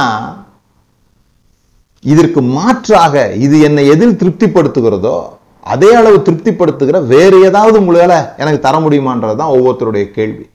சும்மா விட்டுருங்கன்னு உபதேசம் பண்றதுல அவங்க விட போகிறதில்ல நான் அடிக்கடி சொல்லுகிற ஒரு விஷயம் இருக்குது. ஒருத்தர்கிட்ட இப்படி கேட்டாங்க. எங்கள் இந்த வாட்ஸ்அப்பில் இந்த கெஜெட்ஸில் மாட்டிக்கிறாங்க இல்லையா? அதையே பார்த்துட்டு இருக்கிறாங்க. அதுலேருந்து வெளியேறவே முடியலன்றாங்க. நாங்கள் எவ்வளோ அடித்து பார்த்துட்டோம் பிள்ளைங்களை. அதுங்க அதை விட்டு விடவே மாட்டேங்குது. பப்ஜியே விளையாடிட்டு இருக்குது. அப்படின்னு. அப்போ அவர் ரொம்ப அழகாக ஒரு விஷயம் சொன்னார். ஒரு நாய்க்கு ஒரு நாய் இருக்குது. அந்த நாய்கிட்ட ஒரு வறண்ட எலும்பு கிடச்சிருக்குது. அந்த காஞ்சி போன எலும்பை அது கடித்து கொதறி சாப்பிட்டுக்கிட்டு இருக்குது நக்கிக்கிட்டு இருக்குது. அப்போது நீங்கள் பார்க்குறீங்க ஐயோ இவ்வளோ காஞ்சி போன எலும்பு அது கடிச்சதுன்னா வாயை குத்தி கிழிச்சிருமே ரத்தம் வந்துடுமே அந்த நாயை காப்பாற்றுவோம் அப்படின்ற நோக்கத்தில் அந்த எலும்பை போய் எடுத்தீங்கன்னா அந்த நாய் உங்களை தான் கடிக்கும். ஐயோ நம்மளை காப்பாத்துறாங்களா நினைக்காது. ஏன்னா அதுக்கு அது ரொம்ப இன்ட்ரெஸ்டாக இப்போ என்ன பண்ணிகிட்ருக்குது இருக்குது? அதை சாப்பிட்டுக்கிட்டு இருக்குது. அதில் ஒன்றும் சத்து இல்லை ஒன்றுமே இல்லை. ஆனால் அதுக்கு ஏதாவது ஒன்று கடிச்சிக்கிட்டு இருக்கணும். அப்போ இந்த நாயை எப்படி காப்பாத்துறது? இந்த எலும்பு எப்படி அதுக்கிட்டேருந்து எடுக்கிறதுன்னு சொல்லி சொன்னால் ஃப்ரெஷ்ஷாக சதையோடு கூட அப்போ வெட்டின ஒரு மாம்ச துண்டை அல்லது ஒரு எலும்பு துண்டை எடுத்துகிட்டு வந்து ஃப்ரெஷ் பீஸ் ஒன்றை கொண்டாந்து போட்டிங்கன்னா அது இந்த எலும்பை விட்டுட்டு அதை சாப்பிட ஆரம்பிச்சிடும். நீங்கள் இந்த எலும்பு எடுத்துகிட்டு வந்துடலாம். அப்போ அதுபோல் மனிதர்களுக்கு வேற எந்த பெரிய தரிசனமும் இல்லாததுனால செய்வதற்காக முக்கியமான வேலைகள் இல்லாததுனால செய்கிற வேலையை அவங்க முக்கியமாக நினைக்காததுனால அதை விட முக்கியமாக இது வறண்டு போயிருந்தாலும் தங்களுக்கு அது பிரயோஜனம் இல்லைனாலும் அதை ஏன் பிடிச்சிக்கிட்டு உட்காந்துருக்குறாங்க அப்படின்னு சொன்னா செய்யறதுக்கு வேற எதுவும் இல்லை. செய்யறதுக்கு வேற எதுவும் இல்லாத போது அவர்கள் என்ன பண்றாங்க? செய்யக்கூடிய ஒன்றை அவர்கள் அவர்களால் முடிஞ்சதை செய்யறாங்க. அதுபோல நமக்கு சாக்கடைன்னு தெரிஞ்சு கூட நம்ம ஏன் அந்த தண்ணியை குடிச்சிடுறோம்? இந்த ஆடுகளை போல அப்படின்னு சொன்னா நன்மையானதை இன்னும் கண்டுபிடிக்கல. என் ஜனங்கள் இரண்டு தீமைகளை செய்தார்கள் அப்படின்னு பைபிள் இருக்குது எரேமியால. எரேமியா ரெண்டு பதிமூணு. என் ஜனங்கள் இரண்டு தீமைகளை செய்தார்கள். ஜீவ தண்ணீர் ஊற்றாகிய என்னை விட்டு விட்டார்கள். இது ஒரு தீமை. முதல்ல ஜீவ தண்ணீர் ஊற்றாகிய என்னை விட்டு விட்டார்கள். தண்ணீர் நிற்காத தொட்டிகளாகிய வெடிப்புள்ள தொட்டிகளை தங்களுக்கு வெட்டி கொண்டார்கள். ஆ? இதுதான் பிரச்சனையே. அவங்க வெட்டுற தொட்டி எல்லாமே இப்படிதான் இருக்குது. ஏற்கனவே இங்க ஒரு நல்ல தொட்டி இருக்குது. ஆட்டோமேட்டிக்கா இருக்குது. எதுவுமே செய்ய வேண்டாத ஸ்ட்ரென்த்தை செலவு பண்ண வேண்டாத ஒரு தொட்டி இங்க இருக்குது. எல்லாம் முடிந்தது என்று சொன்ன ஒரு தொட்டி இங்க இருக்குது. என்னிடத்தில் வாருங்கள் ஜீவ தண்ணீருள்ள நதிகள் உங்களுக்கு இருந்து ஓடும் அப்படின்னு சொன்ன ஒரு தொட்டி இருக்குது. ஆனா ஜனங்களுக்கு அது வேண்டாம்னு சொல்றாங்க. அதை விட்டுடுறாங்க. அதை விட்டுட்டு தண்ணீர் நிற்காத தொட்டிகளாகிய வெடிப்புள்ள தொட்டிகளை தங்களுக்கு வெட்டி கொண்டார்கள். நாங்களே எங்கள் ஸ்ட்ரென்த்தில் வாழுவோன்றது தான் முழு பிரச்சனையுமே. அதை தான் இங்க அட்ரஸ் பண்ணப்படுது. அப்போ இந்த ஆடுகள் இப்படிப்பட்ட மோசமான இடத்துக்கு போகக்கூடாதுங்கிறதுக்காக அந்த மேய்ப்பன் எவ்வளவு ஆழத்துக்கு இறங்குவதற்கும் ஆயத்தமாக இருக்கிறது போல. எவ்வளோ ஆழமான கிணறாக இருந்தால் கூட அங்கே இறங்கி இந்த ஆடுகளுக்கு நல்ல தண்ணீரை கொடுக்கணும்னு அவர் விரும்புகிறது போல நமக்காகவும் இவ்வளவு அவர் ஏறினார் இறங்கினார்லாம் போட்டிருக்குது. வானத்திலிருந்து தனக்கு தேவனுக்கு சமமாக இருப்பதை கொள்ளையாடின பொருளாக எண்ணாமல் அவர் இறங்கி வந்தார். இங்கே நம்ம கவனத்தை வைக்கணும். ஏ அவர் எனக்காக என்னெல்லாம் செய்திருக்கிறார் அப்படிங்கிறதுல கவனம் வைக்கும்போது நான் என்ன செய்யணுன்றதுல நமக்கு பெரிய அளவுல நாட்டம் போகாது. இதை அனுபவிக்கிறவர்களாக இதில் அமர்ந்திருக்கிறவர்களாக இதுல இதை தியானம் பண்ண தியானம் பண்ண இந்த மேய்ப்பன் எனக்காக எவ்வளவு ஆழத்துக்கு இறங்கி இருக்கிறார் எவ்வளவு இரு இருளான பகுதிகளுக்கு போய் எனக்காக தண்ணீர் கொண்டு வந்திருக்கிறார். எவ்வளவு உயரமான பகுதிகளுக்கு போய் புல்லிடங்களை எனக்கு கண்டுபிடித்திருக்கிறார். எவ்வளவு கடினமாக உழைத்து நான் படுப்பதற்கு என்னை படுக்க செய்வதற்காக புல்லுள்ள இடங்களிலே என்னை மேய்க்கிறார் என்பதை அறிந்து கொள்ளும் பொழுதுதான் நமக்கு நிம்மதி உண்டாகிறது என்பதை நாம் புரிந்து கொள்ள வேண்டும். அடுத்த வார்த்தை.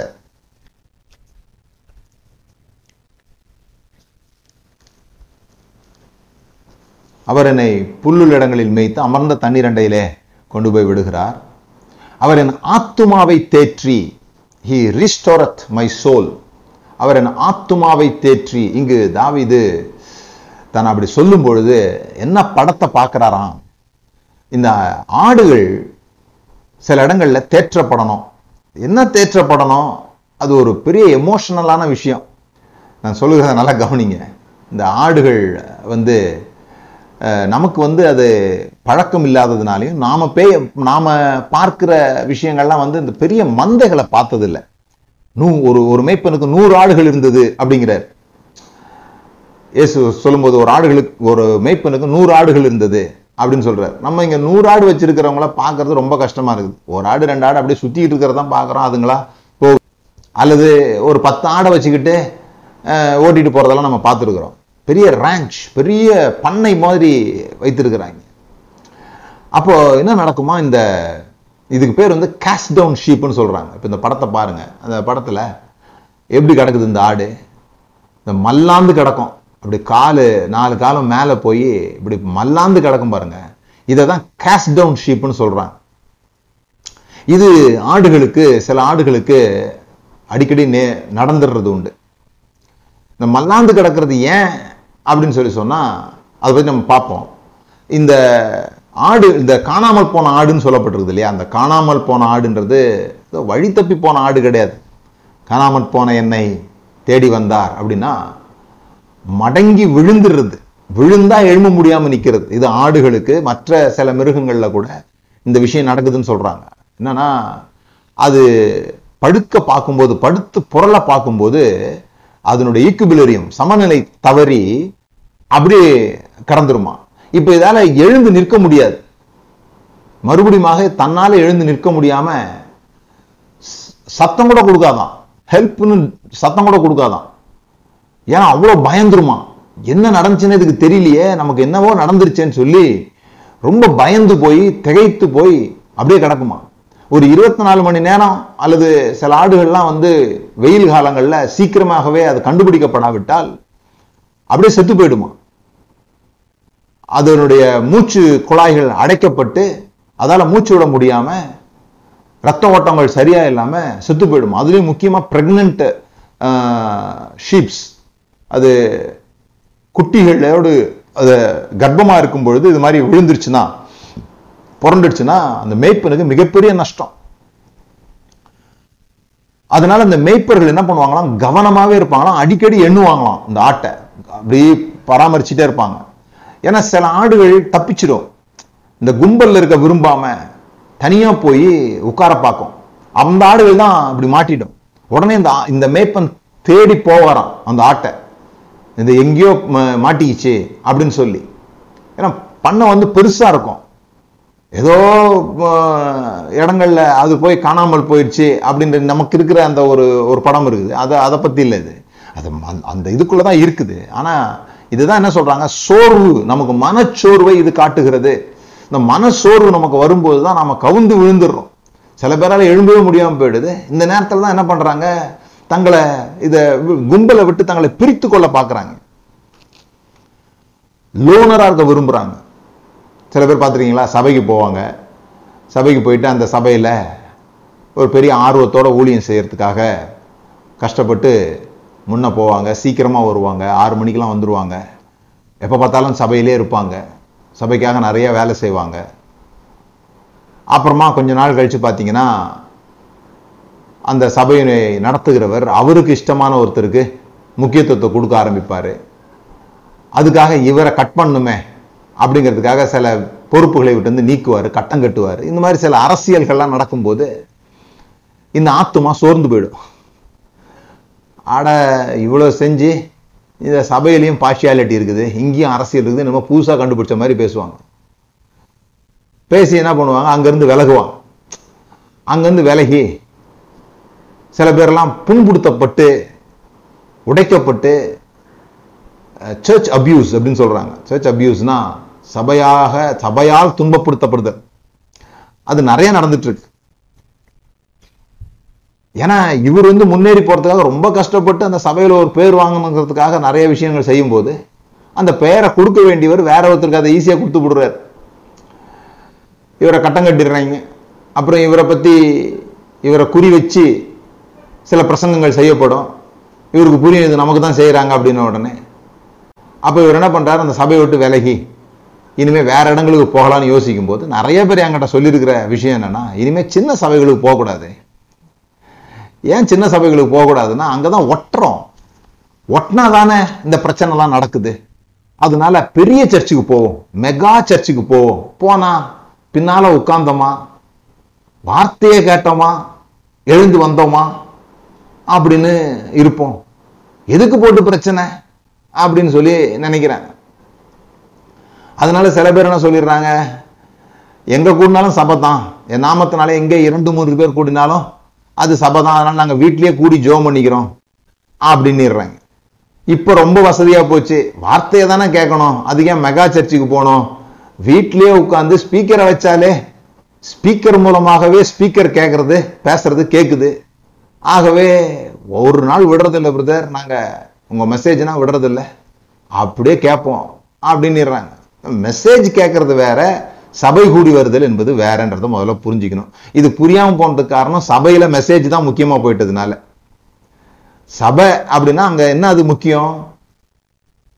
ஒரு பாஸ்டர் எழும்பி அல்லது ஒரு பிரசங்கியார் வெளியிருந்து வந்து வித்தியாசம் வித்தியாசமாக விசேஷ விதமாக ஆழமாக அறிவுபூர்வமாக அபிஷேகத்தோடு கூட ஒரு நாற்பது நிமிஷமோ ஒரு மணி நேரமா பேசணும்.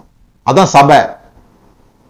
அதனால இப்போ ஜனங்களுக்கு என்ன? இப்போ தான் ஏதோ ஜூமில் கேட்குறோம் யூடியூப்பில் கேட்குறோம் அப்போனா சபையை அட்டன் பண்ணியாச்சுன்னு ஒரு எண்ணம். இதில் பெரிய பாதுகாப்பு என்ன?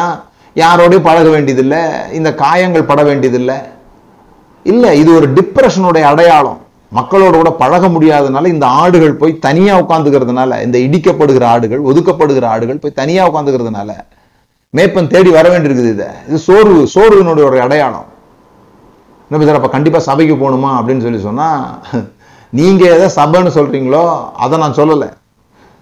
கூடி வருதல் என்பது முக்கியம்னு சொல்றேன். அதனாலதான் நான் அடிக்கடி சொல்றது போல என்னுடைய கனவு பாஸ்டர் இல்லாத பிரசங்கம் இல்லாத ஒர்ஷிப் இல்லாத ஒரு சபையை உருவாக்கணும் அப்படிங்கறது என்னுடைய கனவுன்னு அடிக்கடி சொல்லிட்டு இருக்கிறேன் நான்.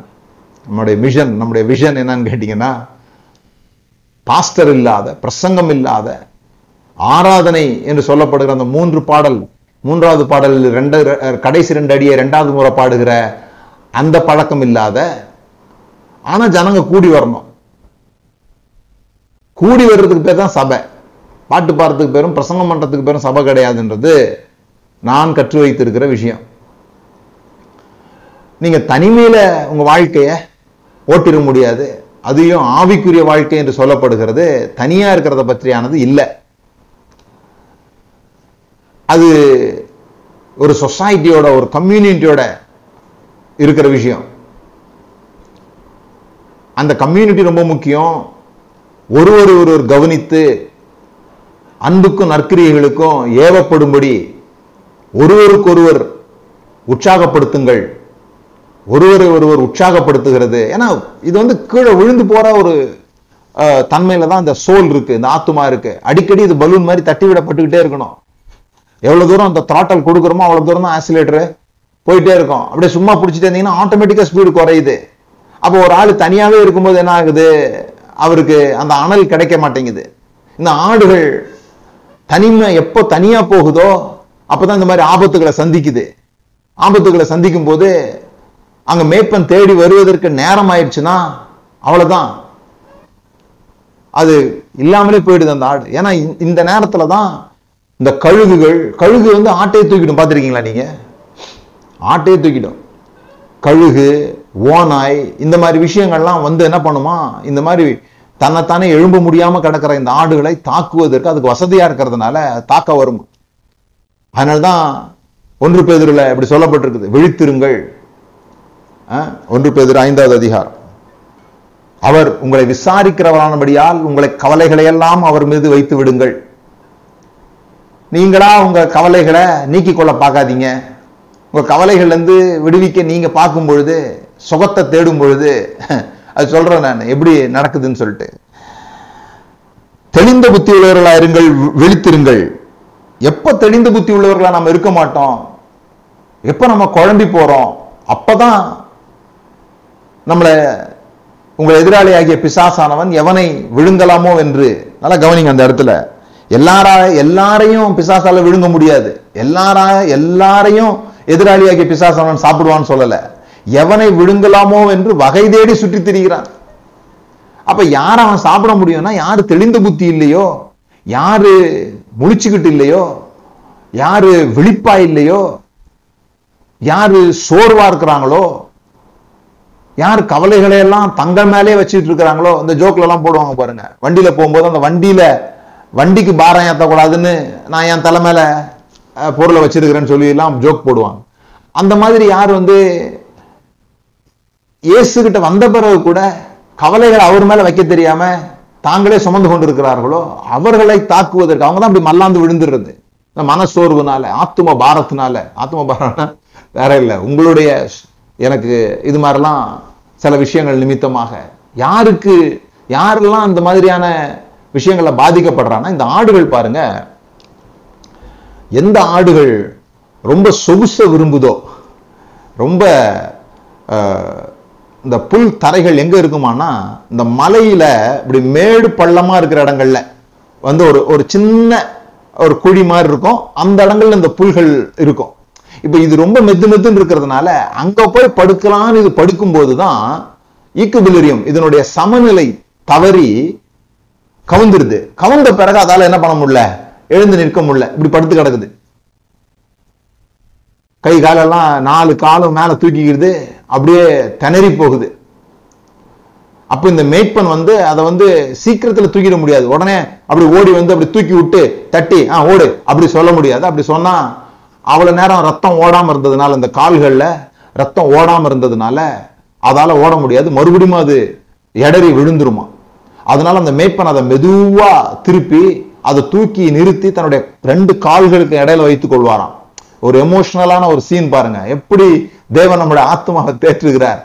அதை அந்த கால்களுக்குள்ள வைத்து மெதுவாக அந்த கால்களை நீவி விட்டு சில மேய்ப்பர்கள் வந்து அதை அந்த ரத்தம் ஓடுகிற வரைக்கும் அதனுடைய அதை தோல்ல தூக்கி சுமந்து கொண்டு வருவாங்க.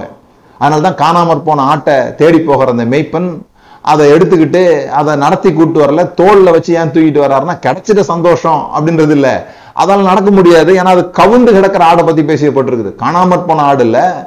அது காணாமற் போய் கவிழ்ந்து கிடந்ததுனால காணாமற் போயிடுச்சு. சில ஆடுகள் அடிக்கடி கவுந்துடும் அது மாதிரி. அது மாதிரி ஒரு மந்தையில ரெண்டு மூணு ஆடுகள் இருக்குமா அது மேல கவனமாவே இருப்பாங்களாம் இந்த மேய்ப்பர்கள்.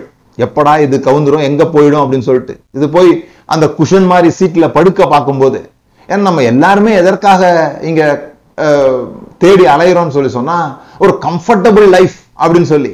ஆனால் கம்ஃபர்டபுள் லைஃப்ன்றது ஆபத்து இல்லாத வாழ்க்கை நம்ம நினச்சிக்கிறோம். ஆனா உண்மையிலேயே கம்ஃபர்ட் இல்லா கம்ஃபர்ட்டான லைஃப்ன்றது ஆபத்தான லைஃப் ஏன்னா வாழ்க்கையை பவுல் மெட்டஃபரிக்கலாக பேசும்போது அவர் ஏதோ சுகமாக போற ஒரு வாழ்க்கை பயணம் மாதிரி இதை சொல்லல. ஆவிக்குரிய யுத்தமாக அதை காண்பிக்கிறார். என்ன சொல்றாரு? இப்ப குழப்பிக்காதீங்க. என்ன பெரிய சமாதானத்தை பத்தி பேசுனீங்க இழைப்பாறுதலை பத்தி பேசுனீங்க. ஆனா சண்டைன்றீங்க. சண்டை நீங்க போட வேண்டியது ஆனா நில்லுங்கள்னு சொல்லியிருக்கு. சர்வாயுத வர்க்கத்தை தரித்தவர்களாய் சண்டை போடுங்கள்னு சொல்லல. சர்வாயுத வர்க்கத்தை தரித்தவர்களாய் நில்லுங்கள் விழித்திருங்கள் தெளிந்த புத்தி உள்ளவர்களாயிருங்கள். நான் எதுவுமே செய்ய மாட்டேன். நான் அப்படியே சுகமா படுத்து கிடப்பேன். அப்படின்னா அது வந்து பொட்டேட்டோ கோச் அப்படின்னு சொல்ற கோச் பொட்டேட்டோவா அது சொல்றாங்க பாருங்க எப்ப பார்த்தாலும் ஒரு சீட்ல உட்காந்துக்கிட்டு சிப்ஸ் சாப்பிட்டுக்கிட்டு டிவி பார்த்துக்கிட்டு வாழ்க்கை எனக்கு ஏதாவது கர்த்தர் செஞ்சிருவாருன்னு நான் நினைக்கிற அது போல இருக்கும்போது அது ஏராளமான மனச்சோர்வுகளை கொண்டு வருது. மனச்சோர்வுடையவர்கள் தான் இப்படி படுத்துக்கிறாங்க. எந்த வேலைக்கும் போகாம எந்த வேலையும் செய்யாம அப்படி ஏன் படுத்துக்கிறோம் அப்படின்னு சொல்லி சொன்னா நான் ஒரு கம்ஃபர்டபுளான லைஃப் எதிர்பார்க்கறேன் அது கிடைக்க மாட்டேங்குதே அப்படின்னு நினைக்கிறோம். இல்ல இது ஒரு நோக்கத்தோடு இது எனக்கு வேணும் அப்படின்னு பயணம் பண்ணுகிற ஒரு வாழ்க்கையை குறிக்கிறதா இருக்கிறது. ரெண்டாவது இந்த எந்த ஆடுகளுக்கு வந்து இந்த உள் அது மேல இந்த முடி இருக்கு இல்லையா அந்த முடி வந்து நிறைய வளர்ந்துருமா? அப்படி நிறைய வளர்ந்ததுக்கு அப்புறமா இது பராமரிக்கப்படாத போது அஹ், இது போய் படுக்கிற இடங்கள்ல உள்ள முள் மண்ணு இதெல்லாம் அது மேல ஏறி அது சுமையாக மாறிடும் அதுக்கு. அது சுமையா மாறி அதால நடக்க முடியாது. நான் சமீபத்தில் ஒரு ஆட்டினுடைய படத்தை பார்த்தேன். அதால எழுந்தே நடக்க முடியல. அப்படியே படுத்தே கிடக்குது. அவ்வளோ விஷயங்கள் அது மேலே ஏறிக்குது. அப்போ இந்த உள்ள பைபிள் எது காமிக்கப்பட்டிருக்குதுன்னா சுய கிரியைகள் அல்லது ஓன் ஸ்ட்ரென்த்தை பத்தி பேசுது. அதனாலதான் ஆசாரியர்கள் அவர்களுடைய உடையில ஆண்டவர்கிட்ட போகும்போது அவருடைய உடையில இந்த உள்ள உள்ளுல உள்ள ஒண்ணு கூட அவங்க மேல இருக்கக்கூடாது எல்லாமே பருத்தியில தான் இருக்கணும் லிலன் தான் இருக்கணுமே தவிர குறிப்பாக ஆண்டவர் அதை சொல்றார். ஏன்னா ஏசா ரோமம் உடையவனாக இருந்தாலும் ஏன் அதை குறிப்பிட்டு எழுதியிருக்குதுன்றது நமக்கு தெரியணும். அந்த ரோமம் அப்படிங்கிறது அந்த உள் அப்படிங்கிறது உங்களுக்கு எக்ஸ்ட்ரா வெயிட்டை கொடுக்கிற ஒரு விஷயமாக கருதப்படுகிறது. அப்போ அந்த செல்ஃப் எஃபர்ட் மாம்ச கிரியைகள் அப்படின்னு சொல்லப்படுது. இந்த சொன்னோம் இல்லையா அவர்கள் தங்களுக்கு வெடிப்பான தொட்டிகளை தோண்டி கொண்டார்கள். நாம நம் நான் என்னுடைய சுய சித்தத்துல வாழ்ந்துடுவேன். அப்படின்னு சொல்லி சுய ஸ்ட்ரென்த்ல வாழ்ந்துடுவேன். அப்படின்னு சொல்லி வாழ்கிற ஒரு வாழ்க்கை. அந்த மாதிரியான சமயங்கள்ல இந்த மேய்ப்பன் என்ன பண்ணுறாருன்னு சொல்லி சொன்னா அந்த ஆட்டை இப்பெல்லாம் வந்து ரொம்ப ஈஸி ஆயிடுச்சு. ஒரு மிஷின் மாதிரி வச்சிருக்கிறாங்க. அந்த மிஷினை உள்ள விடுறாங்க. விட்டு அந்த முடி எல்லாத்தையும் ஈஸியா எடுத்துட்டு அந்த ஆட்டை அப்படி விட்டுடுறாங்க. அந்த நாட்கள்ல அப்படி கிடையாது. அது மேய்ப்பனுக்கும் ரொம்ப கடினமான வேலை அந்த முடியை எடுக்கிறதுன்றது. அந்த முடியை எடுக்கிறதுக்கு விடாம அந்த ஆடு திணறும் பொழுது அதுக்கும் ரொம்ப கடினமான வேலை. ஆனா அந்த ஆட்டினுடைய நன்மைக்காக அந்த ஆடு இது மாதிரி கவிழ்ந்து விடக்கூடாது அது தேவையில்லாத அழுக்குகளை சுமந்து கொண்டு அலையக்கூடாது என்பதற்காக இந்த முடிகளை நீக்குகிற ஷேர்டுன்னு சொல்லுவாங்க. அந்த அந்த கம்பெனிகளை எடுக்கிற அதனுடைய தோல் வரைக்கும் அதை எடுத்துருவாங்க. புதுசாக்கிடுவாங்க அதை. அந்த மாதிரி அதை தான் நீங்க திராட்சை கொடி அந்த யோவான் பதினஞ்சாவது அதிகாரத்தோட வாசிக்கலாம். இதெல்லாம் தண்டனை கிடையாது. ஆண்டவர் ஏதோ என்னை தண்டிக்கிறாரு. இந்த ஆட்டை அவர் தண்டிக்கல மேய்ப்பன் தண்டிக்கல. அந்த ஆட்டை ஆட்டினுடைய நீ ஏன் கீழே விழுந்த? ஏன் கவுந்து விழுற ஏன் இவ்வளோ பெரிய உருவமான அப்படின்னு அவர் தண்டிக்கல. நீங்கள் ஏன் இப்படி சோர்ந்து போன? அப்படின்னு ஆண்டவர் தண்டிக்கல. நீங்கள் சோர்ந்து போகும்போது நீங்கள் தனிமையாக போகும்போது நீங்கள் யாரும் எனக்கு வேணாம் அப்படி சொல்லும் போதெல்லாம் ஆண்டவர் ஓடி வந்து தண்டிக்கல. மேப்பன் தேடி வருகிறார். இல்லை இல்லை இப்படி இருந்தீங்கன்னா நீ கவிழ்ந்து விழுந்துருவ இப்படி விழுந்தினா உன்னை வந்து மிருகங்கள் சாப்பிட்டு போயிடும். அதனால நான் உன்னை என் தோல்ல தூக்கிறேன் இப்போ கொஞ்சம் நேரத்துக்கு. மறுபடியும் ரத்தம் ஓடுற வரைக்கும் உனக்கு ஸ்பெஷல் அட்டென்ஷன் கொடுக்குறேன். கூடுதல் கவனம் கொடுக்க போறேன். அது மாத்திரம் இல்லை உனக்கு வெயிட் ரொம்ப இருக்குது. அதனால அதை நான் எடுக்கிறேன். கொஞ்சம் கஷ்டமா தான் இருக்கும் அப்படின்னு சொல்லி சில தேவையில்லாத காரியங்களை நம்மளிலிருந்து எடுக்கிறார். எந்த தேவையில்லாத காரியம் இருந்தாலும் நமக்கு கஷ்டம்தான். நமக்கு அதை எடுக்கும் பொழுது கொஞ்சம் கஷ்டமா தான் இருக்கும். உடனே என்ன நினச்சிக்கிறோம்? ஏதோ சோதனை போடுறோம்னு நினச்சிக்கிறோம். இல்லை மேக்கிங் அஸ் ஃப்ரெஷ் கீழே விழுந்து கிடக்கிற செடியை ஒரு மேய்ப்பன் ட்ரிம் பண்ணி மறுபடியுமாக மேலே தூக்கி விடுகிறார். அதை தான் கனி கொடுக்கப்படும்படியாக பண்ணுகிறார். ஆண்டவர் நமக்கு செய்கிற எல்லாவற்றிலையும் ஒரு நன்மையை நம்மளால் பார்க்க முடிகிறது. அவர் அந்த முடிகளால் நீக்கி அந்த ஆடை சுத்தமாக்குகிறார். அது மாத்திரம் இல்லை சில ஆடுகள் தேவையில்லாத கொழுப்புகள் உள்ளுக்குள்ள ஏறிடுறதுனாலையும் இந்த பேலன்ஸை அதுங்க இழந்துருது. அப்போ அவர் அந்த ஆடுகளுக்கு ஸ்பெஷலான டயட்ஸ் கொண்டு போ கொடுக்குறாங்க. அதுகளுக்கு அது அது- அதுகளாக சாப்பிட விடாம கொஞ்சம் அதை தனிமைப்படுத்தி அதுக்கு தேவையான உணவுகளை வேற மாதிரி மாற்றி கொடுத்து இது மாதிரிலாம் அந்த மேய்ப்பன் அதற்காக வேலை செய்து அதை அதனுடைய ஆத்துமாவை தேற்றுகிறார். மடங்கி விழுகிறதை தூக்கி விடுகிறார். ஒருவேளை இன்னைக்கு நீங்கள் கூட மடங்கி விழுந்திருப்பீர்கள்னால் நீங்கள் பார்க்கலாம் நீங்கள் தனிமையை விரும்புகிறவங்களா இருப்பீங்க. எந்த வேலையும் செய்ய விரும்பாதவங்களா இருப்பீங்க. சோர்ந்து போயிருப்பீங்க. உங்களை குறித்த தவறான எண்ணமுடையவர்களாக இருப்பீங்க. என்ன நடக்குதுன்னே உங்களுக்கு தெரியாமல் பயந்த சூழ்நிலையில் இருப்பீங்க. நான் செஞ்சால் எதுவுமே விளங்காது. நான் செஞ்ச எனக்கு முன்னேற்றமே வராது. அப்படின்னு சொல்லி உங்களை நீங்களே திரும்பி எழும்பி நிற்க முடியாத சூழ்நிலையில் இருக்கிறீங்களா? இன்னைக்கு உங்கள் ஆத்மாவை அவர் தேற்றுகிறார். உங்கள் ஆத் என் ஆத்துமாவே நீ ஏன் கலங்குகிறாய்? நீ ஏன் தியங்குகிறாய்?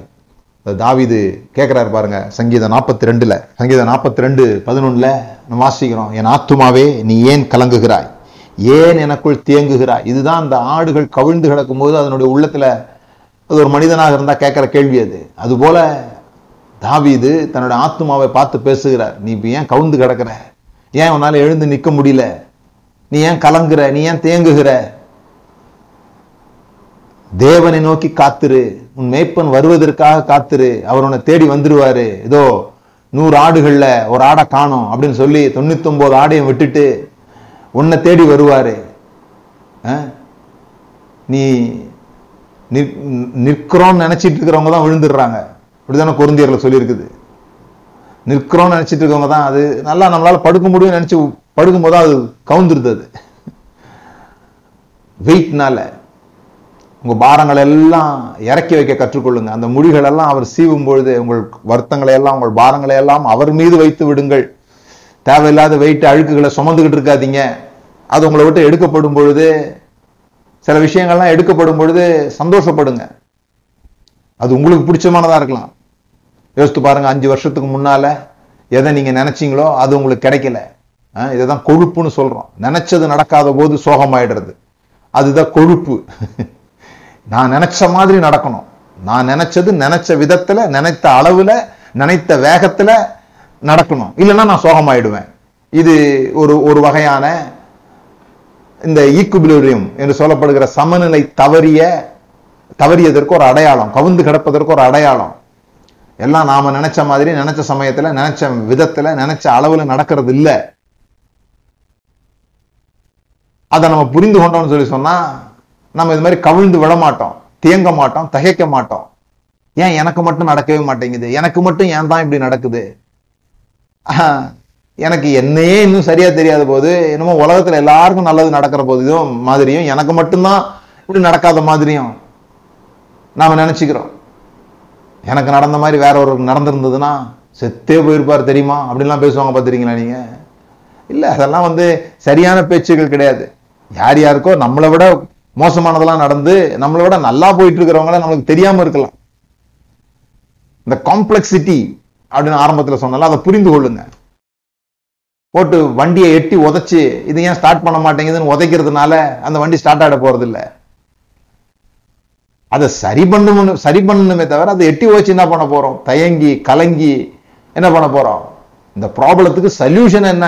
அப்படி யோசிக்கிறது நிமித்தமாக தான் நம்ம கவலைகள்ல இருந்து நம்ம வெளிவிட முடியும். சொல்யூஷன் என்ன? நான் நினைச்சதெல்லாம் நினைச்ச மாதிரி நடக்க வேண்டிய அவசியம் இல்லை. அதுக்காக நான் நினைக்க வேண்டியதும் இல்லை.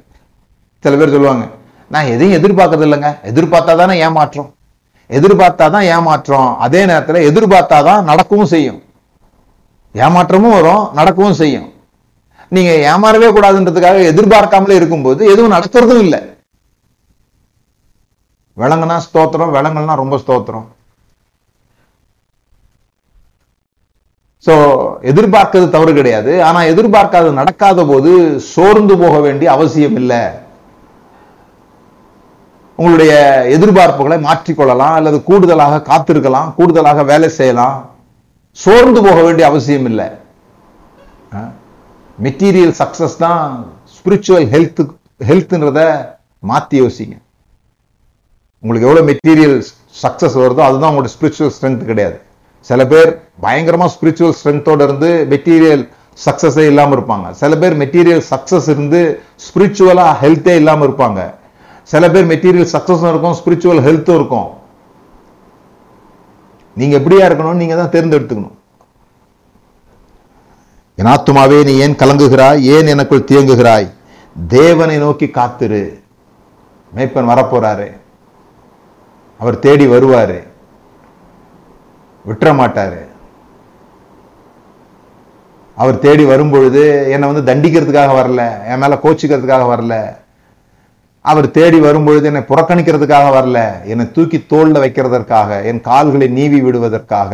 எந்த இடம்லாம் இது வரைக்கும் ரத்த ஓட்டம் ஓடலையோ அந்த இடத்தெல்லாம் தடவி விட்டு மெதுவாக தட்டி தட்டி தட்டி தட்டி மெதுவாக என்னை நடக்க பண்ணி தன் தோல்லேருந்து இறக்கி கீழே விட்டு நடக்க முடியுதான்னு பார்த்து தன்னோட ரெண்டு கால்களுக்கும் இடையில என்னை வைத்து தேய்த்து என்னை பராமரிக்கிற ஒரு நல்ல மெய்ப்பன் எனக்கு இருக்கிறார். ஆகவே ஆத்மாவே நீ கலங்காதே. என் தேவன் என் முகத்தின் முகத்திற்கு ரட்சிப்பும் என் தேவனுமாயிருக்கிறவரை நான் இன்னும் துதிப்பேன்.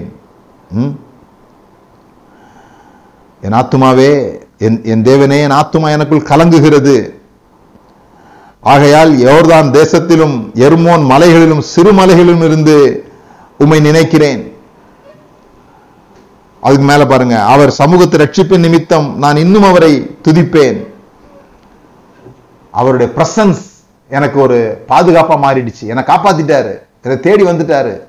மலைக்கு கீழே அந்த பள்ளத்துக்குள்ள நான் கடந்தேன். என்னை கைகளை விட்டு தூக்கி என்னை காப்பாத்திட்டாரு. யாரும் பார்க்க முடியாத இடத்துல நான் விழுந்து கிடக்கும் போது கூட தேவன் என்னை தேடி வந்து தூக்கு தூக்கி விடுகிறார். ஒரு வசனத்தை வாசித்து முடிப்போம். சங்கீதம் 56 ஆறு பதிமூன்று. நான் தேவனுக்கு முன்பாக ஜீவன் உள்ளோருடைய ஜீவன் உள்ளோருடைய வெளிச்சத்திலே நடக்கும்படி நீர் என் ஆத்துமாவை மரணத்திற்கும் இதுதான் அந்த சம்பவத்தை சொல்றேன் நான். கொஞ்ச நேரம் விட்டுருந்தாருன்னா அது இறந்து போயிருக்கும். அது போல சில பேரை நம்ம தேடி போகாத போது சில பேர் நம்மளோட கூட தொடர்பில் இருந்தாங்க சில பேர் நம்மளோட கூட ஐக்கியத்தில் இருந்தாங்க. ஆனால் அவங்க இப்போ கொஞ்சம் இல்லை அவங்க காணாமல் போயிட்டாங்கன்னும் போது கொஞ்ச நாள் நீங்கள் பார்க்காம போனீங்கன்னா அந்த ஆத்துமா ஒண்ணுமில்லாம போகிறதுக்கான வாய்ப்பு இருக்குது. அப்போ அந்த என் என் ஆத்துமாவை மரணத்திற்கும் என் கால்களை இடர்களுக்கும் தப்புவியாதிருப்பீரோ? என் ஆத்துமாவை மரணத்துக்கும் அங்க தேடி வந்து உடனே நான் தட்டி தூக்கி அப்படி விடுறதில்ல. அப்படி விட்டா கால் இடறிடும் ஆனா அவர் தோழிகளிலே நம்மை சுமக்கிறவராய் இருக்கிறார். நம்ம ஜெபிக்கலாம். அவர் என் ஆத்துமாவை தேற்றி அவர் என்னை புல்லுலங்களில் மேய்க்கிறார். அவர் என்னை படுக்க பண்ணுகிறார். வேற எதுக்கு நீங்க கவலைப்படணும்? உங்கள் கவலைகளை எல்லாம் அவர் மீது வைக்க கற்றுக்கொள்கிறது மாத்திரம்தான் இப்போ உங்க வேலை. உங்கள் கவலைகளை எல்லாம் அவர் மீது வைத்து விடுங்கள். ஏன்னா நீங்க எவ்வளவு கவலைப்பட்டும் காரியங்களை சரி பண்ண முடியறதில்ல. உங்கள் ஓன் ஸ்ட்ரென்த்தில் செய்து வெடிப்புள்ள தொட்டிகளை தான் தெரிந்து கொள்கிறோம். நல்ல தண்ணீர் உள்ள தொட்டிகளை விட்டுறது ஒரு தீமைன்னு சொல்லி சொன்னா எதை சூஸ் பண்ணணுமோ அதை சூஸ் பண்ணாதது ஒரு தீமைன்னு சொன்னா எதை சூஸ் பண்ணக்கூடாதோ அதை சூஸ் பண்ணிக்கிறது இன்னொரு தீமை. இந்த ரெண்டு தீமைகளில் தான் ஜனங்க மாட்டிட்டு இருக்கிறாங்க. ஜெபம் பண்ணலாம். பிதாவே இயேசுவின் நாமத்தினால இந்த நாளிலே யாருடைய ஆத்துமா மடங்கி விழுந்து கிடந்ததோ எழும்ப முடியாமல் கவிழ்ந்து கிடக்கிற ஒரு ஆட்டை போல திகைப்பிலும் கலக்கத்திலும் எங்கள் ஆத்துமா கலங்கி போகும் பொழுது என் ஆத்துமா நீ ஏன் கலங்குகிறாய்? நீ ஏன் தேங்குகிறாய்? உன் ரட்சிப்பின் தேவனை நோக்கி அமர்ந்திரு. எங்கள் மேய்ப்பர் சரி ஒன்று காணும்னா அப்படியே காணாம போற விட்டுறவர் இல்ல. தேடி வருகிறவர். எங்க எந்த சந்துல எந்த மலைக்குள்ளாக நாங்கள் விழுந்து கிடந்தாலும் கூட நாங்க சுகத்தை தேடி போகும்பொழுது அல்லது கொழுப்புகளினாலே அல்லது நாங்கள் நினைச்சது நடக்கலை என்ற சோர்வினால நாங்கள் சோர்ந்து போயிருக்கும் பொழுது தேவரீர் நீர் வந்து எங்களை தாங்கி தூக்கி எங்களை விரட்டி விடாம தோள்கள்ல தூக்கி மறுபடியுமாக நாங்கள் சீர்படுகிற விதத்துல ஹி ரீஸ்டோரத் அவர் சோல் மறுபடியும் எங்களுக்குள்ள உயிரை கொடுத்து மூச்சையை வர வைத்து எங்கள் இரத்த ஓட்டங்களை சீர்படுத்தி எங்களை வாழ பண்ணுகிற ஒரு மேய்ப்பராக நீர் இருக்கிறதற்காக நன்றி ஆண்டவர். நாங்கள் எந்த விதத்திலும் கலங்கி தவிக்க வேண்டியதில்லை. இந்த நாளிலே இந்த வார்த்தையை கேட்கிற இந்த ஜபத்தில் பங்கு பெற்றிருக்கிற ஒவ்வொருவரும் அவருடைய கவலைகளில் இருந்து துக்கங்களில் இருந்து வெளிவருவார்களாக ஆத்துமாவை தேற்றுகிற மேய்ப்பரை நோக்கி பார்ப்பார்களாக என்று சொல்லி நான் செபிக்கிறேன். ஓ எங்களுடைய பயங்கள் நீங்குகிறது எங்களுடைய கவலைகள் நீங்குகிறது. எங்களை சுகமாய் தங்க பண்ணுகிறவர் ஒருவர் இருக்கிறார். நாங்கள் சுகத்தை தேடி போய் கவிழ்ந்து விழ வேண்டிய அவசியம் இல்லை எங்கள் மேய்ப்பெருங்களுக்கு நல்ல தண்ணீர் அமர்ந்த தண்ணீர் என்றிலே நடத்துகிறார். ஆகவே நாங்கள் போய் தேவையில்லாத தண்ணீரினாலே எங்களை திருப்திப்படுத்திக் கொள்ள வேண்டிய அவசியம் இல்லை நாங்கள் தேடி போய் திருப்தி அடைவதற்கு சாக்கடைகளை குடிக்க வேண்டிய அவசியம் இல்லை எங்களுக்காக உழைத்து கிணற்றின் ஆழத்திலிருந்து தண்ணீரை கொண்டு வந்து அதிகாலையிலே எழும்பி எங்களை புல் தரைகளிலே எங்களை படுக்க பண்ணி அந்த பனித்துளியை புசிக்க கொடுக்கிற மேய்ப்பரை போல எந்நேரமும் எங்கள் மேல் எண்ணமாயிருக்கிற எங்களை குறித்த நல்ல திட்டங்களை வைத்திருக்கிற நான் உன் பேரில் நினைவாயிருக்கிறேன்.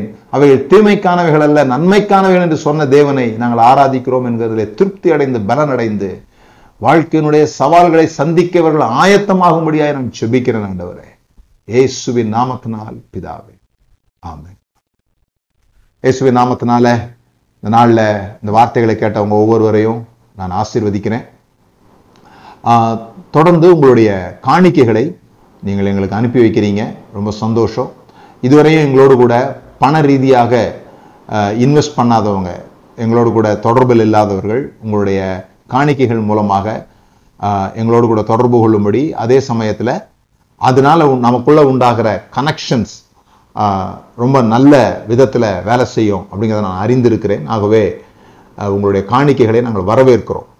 உங்களுடைய உங்களுடைய வருமானத்திலிருந்து இப்படிப்பட்ட காரியங்களுக்கு நீங்கள் கொடுக்கும் பொழுது இது இன்னும் அநேகரை ஆசீர்வதிப்பதற்கு இந்த காரியங்கள் இன்னும் அநேகரை போய் சென்றடைவதற்கு அது உதவியாக இருக்குது. அதனால் அதில் நீங்கள் பங்கு பெறும்படியாக கேட்கிறேன். அது மாத்திரம் இல்லை நீங்கள் சப்போர்ட் பண்ணலாம். பணம் பணத்தினால மாத்திரம் அல்ல பணமும் ஒரு விஷயம். பிறகு இந்த யூடியூப்ஸில் ஃபேஸ்புக்ஸில் போடுறத ஷேர் பண்ணுறது மூலமாக அதை வந்து நீங்கள் உங்களுடைய ஸ்டேட்டஸில் வைக்கிறது மூலமாக பிறகு புஸ்தகங்கள் வாங்குகிறதன் மூலமாக புஸ்தகங்கள் போன வாரத்தில் நான் காண்பித்த அந்த தேவனுக்கு பிரியமானவர்கள் புஸ்தகம் சில பேர் அதுக்கப்புறமா வாங்கினாங்க. அப்படி வாங்கும்போது அதில் மற்ற புஸ்தகங்களும் இருக்குதுன்றதை பார்த்து அதை மொத்தமாக அவங்க வாங்குறத கேள்விப்பட்டு சந்தோஷப்படுறோம். நீங்கள் புஸ்தகங்களுக்கு இன்வெஸ்ட் பண்ணுங்கள் அது வந்து வேஸ்ட் கிடையாது. அது ஜெனரேஷன்ஸுக்கு பேசும். ஒருவேளை வாங்கி நீங்கள் ஒரு வேளை கூட வாசிக்காமல் கூட விட்டு போயிடலாம். சில பேர் அப்படி தான் புஸ்தகம் வாங்கவும் வாசிக்க மாட்டாங்க. அதனால புஸ்தகம் வாங்காமல் இருக்க வேண்டியதில்லை. யாரோ ஒருத்தர் உங்கள் பிள்ளைகளோ பேர பிள்ளைகளோ உங்கள் வீட்டுக்கு வருகிற யாரோ ஒருவர் அந்த புஸ்தகத்தின் மூலமாக தொடப்பட முடியும். ஆகவே புஸ்தகங்களை இன்வெஸ்ட் பண்ணுங்கள் அதுலேயும் நான் எழுதியிருக்கிற இந்த புஸ்தகங்கள் மற்ற புஸ்தகங்களை போல ஏதோ ஒரு இன்ஃபர்மேஷனாக மட்டும் இல்லாமல் ப்ராக்டிக்கலாக உங்களை வேலை செய்ய வைக்கிறதாக அதுக்கு பின்பாக ஒர்க் புக் மாதிரியாகன ஒர்க் புக்குன்னு சொல்ல முடியாது. ஆனால் பக்கங்களை நாங்கள் கொடுத்துருப்போம். அதை நீங்கள் ஃபில்அப் பண்ணி ஃபில்அப் பண்ணி வந்தீங்கன்னா அதை அந்த புஸ்தகத்தை முடிக்கும் போது உண்மையாகவே ஒரு தெளிவுக்குள்ளாக ஒரு பலனுக்குள்ளாக நீங்கள் வர முடியும். அப்படிப்பட்ட புஸ்தகங்களை நீங்கள் வாங்கி வாசிக்கும்படியாக நான் கேட்கிறேன். எல்லா விதங்களிலேயும் உங்களுடைய ஃபீட்பேக்ஸ் எங்களுக்கு ரொம்ப முக்கியம். உங்களுடைய தொடர்பு எங்களுக்கு ரொம்ப முக்கியம். அது கேள்விகள் வழியாக இருக்கலாம் அல்லது பெற்ற ஆசீர்வாதங்களை பகிர்ந்து கொள்கிறதா இருக்கலாம். எங்களோடு கூட நீங்கள் தொடர்பு கொள்ளும்படியாக கேட்கிறோம். கத்த நம்மை ஆசீர்வதித்திருக்கிறார். தொடர்ந்து சந்திப்போம்.